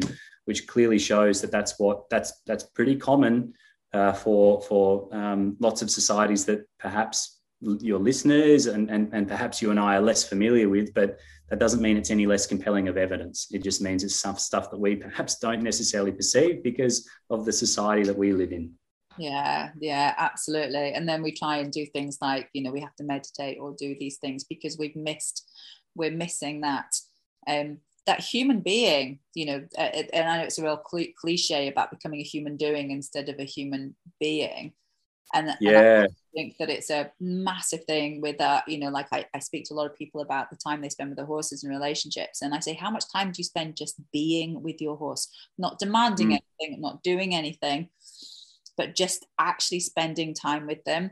Um, when they live outside, it's great. You know, I often go out and I just poop it. And that yeah. allows me to spend time where I'm busy doing something and I'm not demanding anything from them. I'm literally hanging out with them. And I also have you heard of that? I think it's Japanese phrase. They talk about forest bathing, just being in a mm. forest and absorbing that. I I yeah. I say I quite often, certainly if I go out in the evening, I'll horse bathe. So if I go out, they'll come yeah. and stand next to me, and they yeah. just stand and be with me, and it's incredible. It's just amazing. Yeah. Just kind of oh. hang out with them, doing nothing. Yeah. Except being, but, yeah, you know, like I even think about it in terms of um, like uh, like academia, for example, you know, uh, how how or in any job for that matter, even in, in high performance sport, how how often do we, you know, prioritize or allocate time to um, to, to kind of in a in a way, I guess, to to like thinking and um, being and, and doing that doesn't necessarily have a productive. I can't tell you like what has come from it, you know, like but but in a way, it's it's a way of us conti- helping us continue to establish uh, relationships with people or to, to just explore, to, to explore loose ends, to explore things that are of interest to us, which, which might not lead to anything. Um, but at the same time, that process of having gone to, to you know, explore it and to, to look things up um, inadvertently leads might lead to something else. Now, to try to anchor a kind of value to why that's important, I think is to almost miss the point all, all, altogether. But I think a lot of it comes back to um, uh, an, an overly productive, sped up view of the world of what what it means to to um, to, to, to be. I, I think it's um, it was Rebecca Solnit who's who a, she wrote this wonderful book a few years ago on the history of walking, um, and she in in her prologue she spoke a lot of she thought her mind worked at about three miles per hour. So walking was a great way for her to explore the realm of her imagination um, whilst in in those surrounds. And for me, I, have always I've always thought that's such a a wonderful um, a, a, a, kind of wonderful example of of kind of not slowing down. It's not a matter of slowing down. It's it's it's it's perhaps um, paying just closer attention to things as as we as, as we go. I, I heard on one of your podcasts um, a, a, a, while back. Um, wasn't it, uh, I think it might have been on your UK coaching podcast, and it and it was with um, I can't remember his name, but you, uh, he uh, he was a climber um, uh, who was a friend of yours. Um, and he, the head injury. That's the one. Yep, that's the one. That's exactly the one. Up sometime. yeah, and and he he like he reminded me of of that of that excerpt from Rebecca Solnit when because he spoke about his injury kind of forced him to slow down, but that wasn't something taken away from him in a way. It was almost uh, an, uh, something that was uh, afforded to him. It was an opportunity, and he spoke about then finding beauty in everything, in the veins of leaves and and these types of things. And and to me, I'm like that's that's exactly that is exactly what it's about. Like children find that in in all sorts in all, all sorts of things, um, and and that's not, that's not something we should we should shy away from. Um, I think it's something we should be more mindful of and more attentive to because um, again we we risk focusing on the time to things or things that we have to get done throughout the course of the day. Uh, I often think, um, you know, a, a, again, what what if we um, flip this notion of using technology to make us fit more things in, but to use technology to help us establish more profound relationships with things. So we often think about, you know, cars, or they should cut down travel time so I can fit more things in when I get to my destination where I need to get to. Well, why don't you just walk? Yeah, it's going to take you longer to get to a supposed destination, but maybe the walk is more important than actually driving. Um, you know, these are these these are things that I think um, we don't spend anywhere near enough time um, uh, can, uh, considering. And again, it's hard to blame people because we live in a society that drives that socio-cultural notion that to be seen as being a professional or an expert, you have to fill your day with things. Yeah, your diary has to be, you know, it's almost like an aspiration to go, look at how busy I am. Well done. You know, like you're getting all these things done. Well, that's that person must be really important because they've got all these things they need to do. Um, that's never really felt right for me. And that's not to say that, you know, you need to be lazy. I think it's more to to appreciate the mindfulness, to explore things that catch your attention. You know, like to pay a little bit more attention to like um, uh, things that you would just naturally not worry about. I'll give you a really great but really boring example of that. Behind me, if if you can see, you mightn't be able to see it if you're just listening to it. But behind me, um, there's a, a there's a tree, and most days at about two to, to two thirty, there's a pigeon that that sits in just a particular branch. Now, I noted that when I was sitting outside doing some work uh, during lockdown, and progressively, I, I, I um, stopped attending to my laptop screen and started attending to the, the pigeon and what it was doing at that particular time, which led me to discover a nest that was there. And around that time, every day, it flew off to go and find some food and and and um, and and and come back. So instead of looking at the pigeon in that from that perspective as like oh like a really just a it's just a pigeon it's just a bird. I started to look at it as a social creature that clearly had a life and that clearly had a death and that clearly had relations that were established and and it was responsible to other things. Point being, when you actually start to pay attention to things that are there uh, the whole world can continue to be an ongoing source of astonishment and wonder, as opposed to trying to fit as many things in. We close ourselves off and we just follow the path that's been laid out by someone else. So, um, yeah, again, some some quirky things to to explore there, but um, uh, things that that I that yeah, I, I straight away resonated with. If, if listeners hadn't hadn't listened to it yet, I would encourage them to go and listen to, to that that discussion you had with with um, with Paul because it's it's again it's um it's a really fascinating a really profound one in and of itself. Yeah it's uh, he he is um i mean i've known him i think since i was about mm, 18 19 it's a long time ago. He is, is, incredible absolutely incredible. Um one of my favorite people in the world and very honored to to be a friend uh, yeah he's he, he kind of reminded me that discussion a little bit as well about and you touched on it before as like not as a human being but as a human doing. And, and i hadn't really thought about it from that perspective. Um, but I, I, like the kind of pronominal shift from human being to um, well becoming human rather to human becoming. Um, so becoming human it's almost like a, fa- a phrase that we bestow upon kids. You know it's like oh that that child's learning to become a human uh, or learning to become a person well, what what if we just flipped it completely and it was more about well, they're they're kind of human becoming. They're always on the cusp to do and learn and be something else. And I think Paul, that example, that, that podcast that you gave with Paul, is a is a really fascinating and and really tragic, but also really um, profound example of that of that very thing that you know he, he kind of I guess proposed to have become a really skilled, really expert mountain climber um, and then had a tragic accident, but afforded a whole heap of other opportunities, which emphasized to him that who he is is never settled. It's always on the cusp of becoming something else. And linking back to equestrian, your relation with your horse is never settled.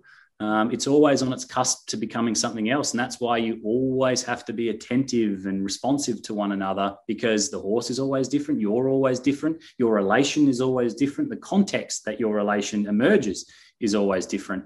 Um, so it's never settled, it's never fixed, fixed, but it's always becoming. Um, it's always, yeah, always on, on its way to becoming something else. And that opens up incredible opportunities, doesn't it? Because of instead of always reducing to something that you think something should be, you you are able to discover what it can be or could be. Yeah. And yep. that's like you say that there's a sustainability not only in sort of like health and and just well-being but also the learning becomes huge uh, uh, and uh, you know and paul i think is probably a classic example of somebody who who was able to accept what had happened instead of being mm. angry and bitter about it but then become highly um, attuned to a new way of living which like you say yeah. opened up a whole new world of opportunities and wonder yeah. and amazing experiences for him. because yeah. he allowed himself to do that. Absolutely, uh, absolutely, and, and um, you know, I think there's there's really rich lessons for everyone to learn in in in those um, you know in listening to those those types of um, those types of stories. But it's to yeah to, to me again it's um uh, it, it's another example of um, uh, so I, I talked to my, my partner Chloe a lot about it, who works with a lot of spinal cord injury patients, and and um, uh, she often finds it really difficult because uh, she can't assimilate with their action capabilities, right? So she perceives things different to, to, to them. The really simple and but but really important thing that you know she has discovered along the way one of the most important parts of their rehab process their rehabilitation process or or or um, um, or, or, or, um, uh, way of taking up with the world now is just engaging in conversation with them. What what can you do? What can't you do? What are you feeling differently? What aren't you feeling differently? And then observing how they take up with things. And again that links back to this notion of co-designing parts of the the environment together as opposed to me telling you this is how it needs to be. And, and Paul would be a wonderful example of that, I'd imagine, in lots of ways. Learning to climb again with the change in his action capabilities is, is very much a process where others might think, oh, it's it's too hard for you to do that. You can't do it. Don't do that. You, it's it's you can't do it in that particular way. But that's another example of them imposing their action capabilities on top of what he can do instead of aspiring to find in common with him and going, oh, you can do that. How can I move this to make it a little bit easier for you? Or how can I move in that particular way to to to perhaps see things that maybe you aren't seeing? And again, to link it back to that example where he said, you know, because I am slower now, um, I, I, I, don't take that as a negative thing. I actually take that as a, as a positive thing because I can see things and pick up things that others just walk straight on past. Well, that straight off the bat is a lesson for us all, I think, to, to, to be able to learn with and, and, and from with regards to, to, to him. And Chloe regularly comes home and, and talks about things that she's learned along the way from the clients that, that she works with, um, not, not works uh, for or imposes onto, but yeah, like I said, she works with, um, uh, finds way of ways of, of um, facilitating opportunities for both, uh, for both to carry on. Yeah, and and again, very much the the way if we interact and, and move with and at the speed of others, whether that's children, you know, mm. and certainly still with with Sam or or our animals, our horses being. And, and again, it's something that most people talk about um, as being why they love being around their horses that that actually a they mm. have to be attentive regardless of how you're interacting with them you cannot have your you know they have to have your full attention um, and they're so easy to give attention to. Um, yeah. But also, um, they they don't work by our time. so most people have horses are, are, are, famous for always being late or regularly being late. And you just go, you know, my, with my project here, you know, I've got my last project. I'm working. Um, I think I've got nearly 20 um, coaches that are participating in the last bit, which is amazing for, for a project like this. But i know i know i've said to them look i know if you if you don't turn up at zoom don't worry. I just assume you're somewhere out with a horse and we'll just reschedule. Yeah i mean that, that again that, that in itself is is a really interesting that could be something really interesting to observe as as you you you, you go along as well. But i mean that that to me would be a, a really another really healthy sign of someone that's attending to uh, the horse as opposed to conforming it to some prior established thing that suits their narrative. Um, and that in in you know um, uh, like uh, ethology and environmental philo- uh, environmental philosophy, I think there's a really interesting shift in there that that at least I'm I'm reading more more of these days, along the lines of you have to genuinely ask yourself, am I doing things for my own gratification or am I doing them for the genuine care and well-being of the the animal that I'm working with you know? And that that's a really profound and great example. Um, Stephen Talbott talks a lot about you know he'd put out these bird feeders in his backyard thinking that he was doing this great thing for the chickadees but the, there was disease proliferation um, uh, because the chickadees were spending a lot of time together than they normally would in, in a kind of supposed natural habitat. Um, so if, if, he thought, well, actually, I'm doing them a favor. I'm giving them food. Well, on careful reflection, he thought, no, that was coming from a gratification of I wanted the birds in my backyard. Um, and that wasn't good for them. So if I'm genuinely responsible for the birds uh, or to the birds, I wouldn't set up an environment that is can, that is going to be harmful for them. I'm going to let them show me what's of meaning to them. And I think in your case, it's yeah, that's that couldn't be more more important. Um, you know, if you're genuine, if you're really genuine, you would appreciate that whipping a horse doesn't do anything other than hurt the horse. It doesn't make them go faster. It doesn't doesn't do anything other than see some gratification for you as the rider or the jockey or for the trainers watching on or for the spectators watching on. It, it it's gratification for them, not for the horse. So if we're genuine about being responsible to the experiences of of others, we need to appreciate what their experiences are and find ways to join with, not to impose on top of. Um, and that that to me is is um, is a, almost a, the first question one should ask themselves: Am I doing things for the gratification of myself, or am I doing it because I genuinely care about the well-being of these creatures that I'm a companion with, uh, whether that be a dog, a cat, a bird, a horse, your partner, your children, um, whatever it might be. I think that's a that's that's almost question one from my perspective and it's interesting. I'm, mindful that uh, we that we, we may have to wrap up soon, but I think that's that brings us nicely onto um, probably uh, what will be the first uh, of sports, which is that equestrian sports are facing a challenge around their social license to operate, um, mm. which was something I was only familiar with uh, ten years ago through mining, through you know Sam's Sam's work in um, in exploration, and uh, and that's really interesting because um, it I think it will become a challenge in other sports as well. And whether it's a horse or a child, you know, do we need to adjust or adapt the sport that we do so that um, so that those children, most most athletes are children.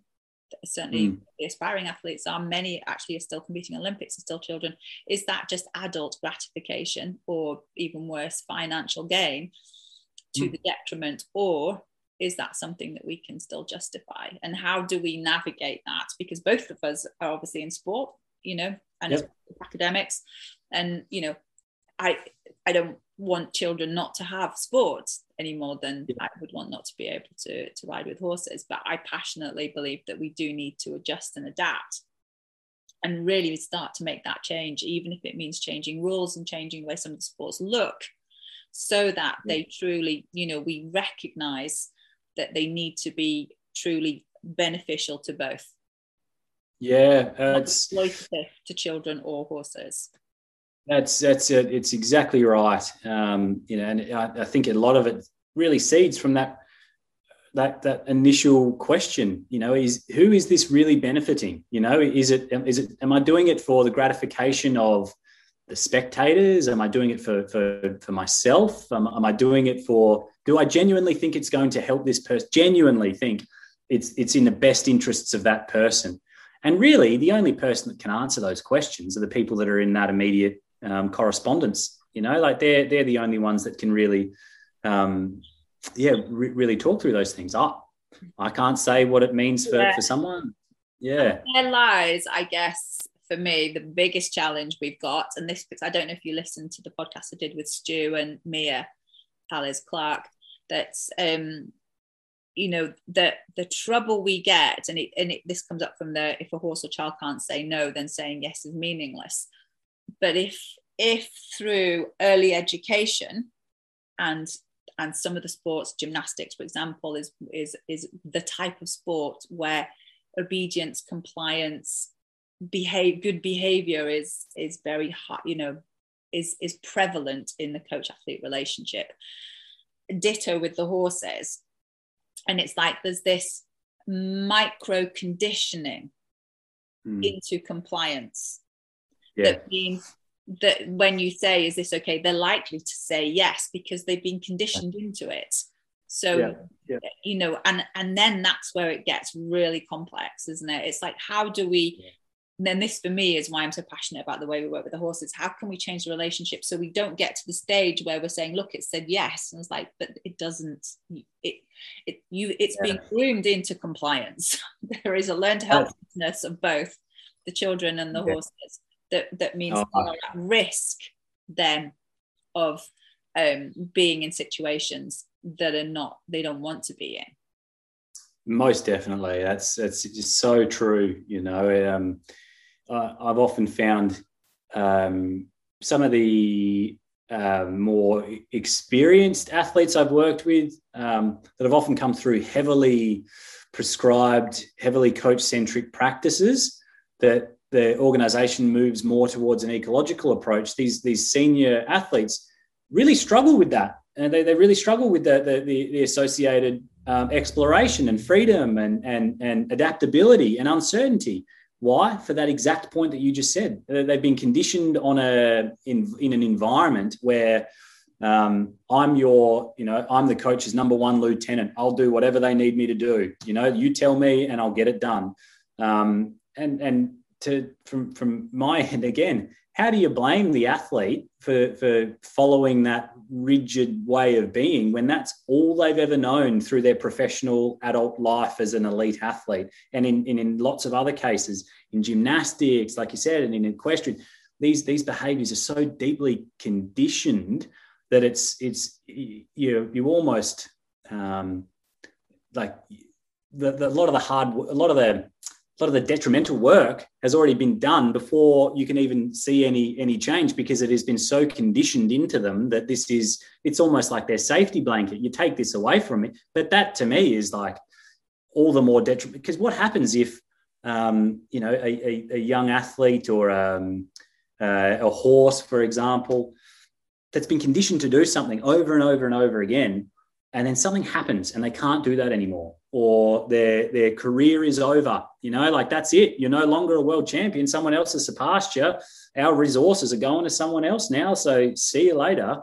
Well that adversity that real deep adversity they can't overcome. And it leads to really profound really detrimental um, well-being, mental health issues much later on. I think in in um, in life because they haven't been exposed to those environments where um, uh, they're they're um, that, that freedom of being able to decide to do things as they go, to, to figure things out themselves as they go with the support. So this safe, uncertain environment, again, it's not a not a hands off by any means. You're not just to expose people to things and say, oh, there you go, figure it out. Still that that safe there's, there's that safe element to it.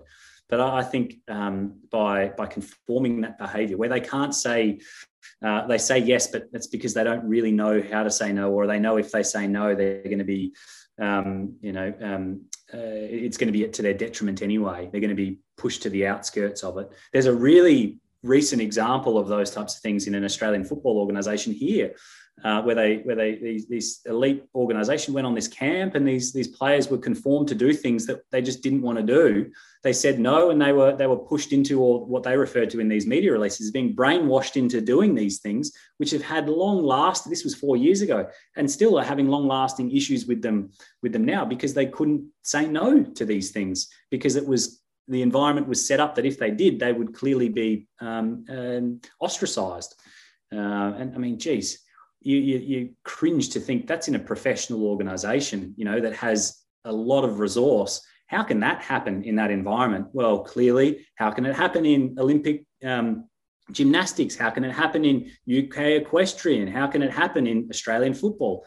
Well, it does, um, and and that's that's why we need to be almost, I think, a little bit bullish about pushing against some of these things um, at, at risk of ruffling feathers. But it's, I think, there's serious long-term health effects associated with some of these practices, which if we don't take them seriously, um, then um, yeah, then, then then athletes and coaches and organisations are, are, running headfirst, I think, into a really difficult, um, uh, really really complex issue. Yeah, and I and I think although although equestrian sports is the only one at the moment with that social license um, threat, and I completely agree with it. There's also a bit of me that thinks it's interesting that people feel more comfortable being outraged about horses than they are about children, which I find yeah. fascinating. I'm going, it's and it's not, and that I think it's really important, and I've said this in, in many places, it's really important not to either witch hunt individuals or other yeah. the problem. It's systemic, it's society, it's across the whole exactly. thing.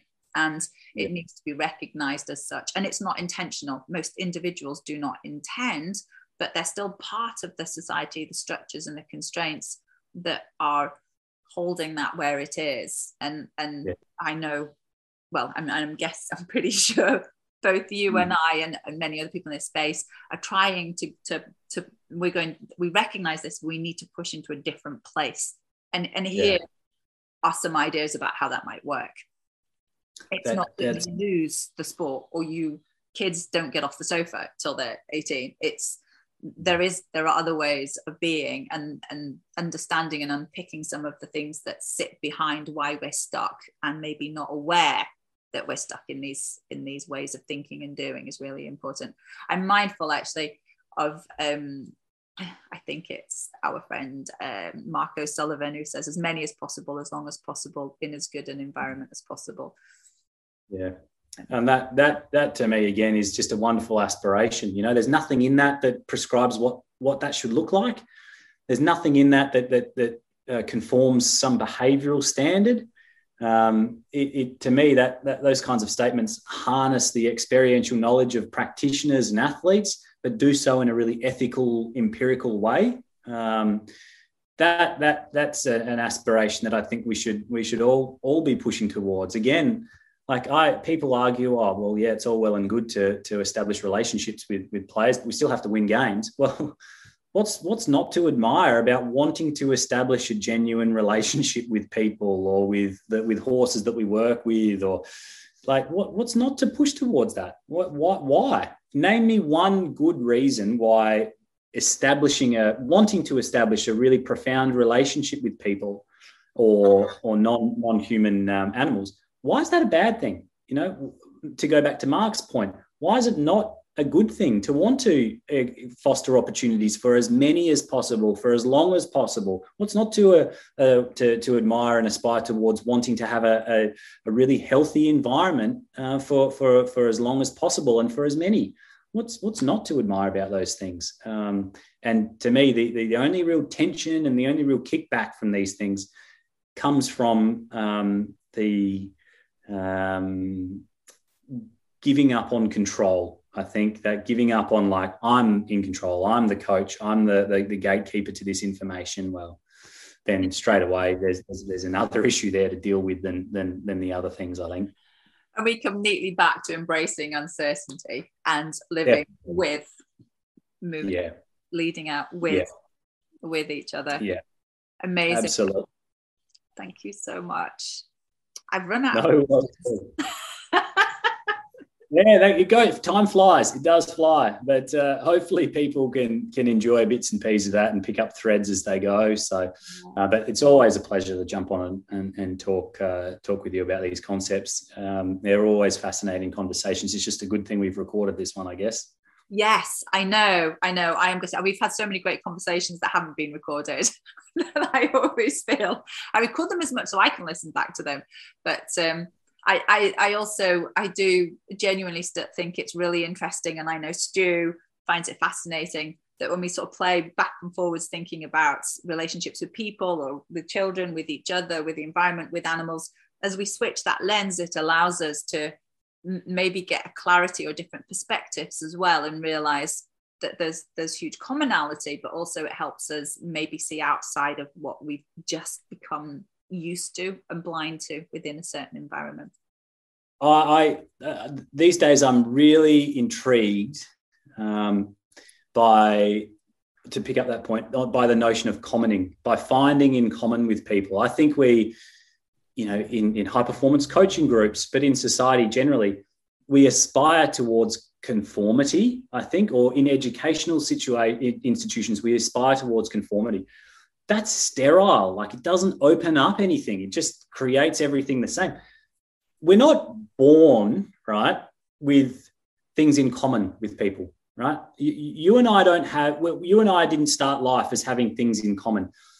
Our friendship over time has been forged in an ongoing aspiration to find in common with our experiences, or the intransitive verb of that process is commoning.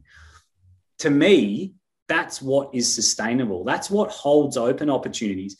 Neither of us could have preempted where we were going to be now two hours ago, right? Like where, where the conversation has gone has been through this it's not even a backwards and forwards so to speak. It's more of this just this emergent tangle of experiences that you have shared. They're richly varied. My experiences are richly varied. It's not one is you haven't interrogated me or i interrogated you. It's just been this emergent um, correspondence that's been forged in this ongoing aspiration to share our experiences. Now, in doing that and sharing them and enjoying them together, we've opened up paths that we can continually travel, paths that we can only travel as we're traveling them, things that we can't um, have preempted prior to. Now, that's a really, that's what to me a good conversation is. What, what if we took that as our starting point for life? You know, like what, what, what if that was what life is really all about? It's not about conforming to socio-cultural standards. It's not about conforming to, oh, as an academic, this is what you got to look like, this is what you got to sound like, or as an athlete, this is what you got to do, as a coach, this is what you got to do, as a chef, this is what you got to do. What if instead we just viewed life as an ongoing process, an ongoing aspiration of finding in common with people that we encounter along the way? How much richer and how much more inclusive and how much more collaborative would life be? You would instantly, you would instantly start to break away stereotypes. You would start to break away um, uh, minority groups. Why? Well, share your rich experiences with. I don't know what it's like to uh, be in a wheelchair all day, every day. Share with me your experiences. I'll try to join as best I can in with that. And as I join in, I'll, I'll, I'll, I'll, try to find ways to, to share my experiences, which opens up paths for both of us to continually um, uh, uh, travel together. If you say to me, you know what, I'm actually right-handed, and the uh, the the door for the um, uh, um, bathroom that I go into is on the other side. Like the handle is on the other side. It's really hard for me to reach over because I don't have access. My my left arm doesn't work that very well from an accident I had years ago. I'd straight away go, oh my geez, I never even thought about that. So all of a sudden, I'm going to start to attend to features of an environment that I never would have because you've shared a varied experience with me and I've aspired to find in common with you. And through that, I'm going to be more attentive to things which are going to hold open more spaces for you to continue to thrive, which inadvertently you thriving helps me thrive. And so we're together finding in common to carry our lives on. To me, uh, as I said from the start, there's nothing more, I'm yet to encounter anything more that feels more comfortable to me about what life is all about. And from, from that perspective, yeah. for, for me, I, I think life is all about, it should be all about a constant aspiration to find in common with others. And what that compels us to do is it compels us to be genuinely curious, it compels us to be genuinely careful, and it compels us to be genuinely hopeful. Curious in that I want to get to know you better and your experiences better. And to do that, I'm not just going to interrogate you, I'm going to share with you my experiences in a responsible way as you share yours to mine. And I'm going to be careful with how I link in those experiences that you have sustained, not to judge, not to um, uh, place mine at a higher level or yours at a higher level. I'm going to be very careful about. And I'm also going to be very hopeful in that what I share with you and what you share with me is going to carry our correspondence on well into the future, beyond what any of us could have imagined. We might end this conversation and we might not talk for another couple of weeks. But when we pick up the conversation, when I email you again, the conversation's often going again. It's suspended in this ongoing hope. Um, to, and to me, they're the kind of three re, real key important parts of aspiring to find in common. Is that we got to be curious, careful, and hopeful to, uh, uh, to, to to others that we encounter along the way, such that in doing that, we can find in common. Um, and so that diversity is to be thrived upon, not to push people away, but to bring people together, uh, which opens up new paths that none of us could have traveled prior to. Oh, absolutely. Amen to that. and uh, yeah, with with everything. And what what I'm much more comfortable way. I mean, it's probably the wrong word, but it, it's it, it's so um, liberating. I think. Oh, like it again, it kind of at a weird, um, cliched level.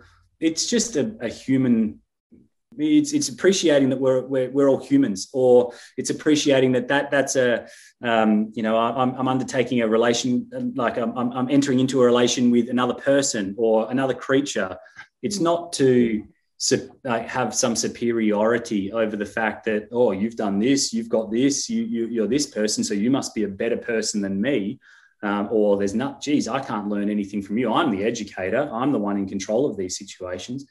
No, it's it's it's it's not that at all. It's genuinely um, wanting to hear and attend to people's stories um, as as we cast ours forward and they join in with ours. Uh, and from my experience, um, what I've described there is nothing groundbreaking. It's just where genuine relationships are forged. We have, if anyone is listening to this, has a relationship with a partner, a a dog, a cat, their child, a parent, a sibling.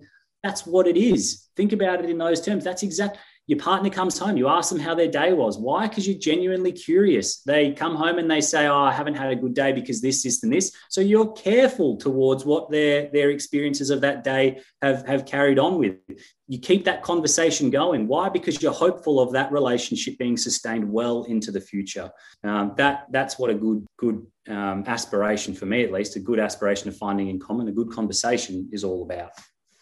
And I yeah, and I think animals do that really well because uh, certainly sociable animals, so horses yeah. and dogs, are always finding in common with us, and that is why we we have those incredible relationships with them. I mean, I know dogs probably domesticated us, and we've been living with horses yeah. for so long, but they, as sociable beings, they that is what they do with each other yeah and that is what they do with us so they are always trying to meet us in that place yeah a- absolutely and i guess on that perspective what's not to think i, I spoke before about be- uh, human becoming yeah everyone you meet is always on their way to becoming something else but every horse you interact with is is horsing it's on its way to becoming something else as well you know like that's, that's, I don't need to worry about. That's a horse. Like it's just it, it's objectified from that perspective. But if we understand these things as as creatures with lives and deaths, aspirations yeah. that are attentive to things, um, that are on their way to to becoming something else. The old, old non anthropomorphizing was yeah. still human centric, and what it did was it took away any kind of meaning, sentience, emotion like you say, it, it removed from animals their Umwelt, their lived experience, and the fact that they have lives that are meaningful to them. They make decisions. You know, non non domesticated animals are fully autonomous. You know, yeah. things matter to them. They feel. They. Yeah.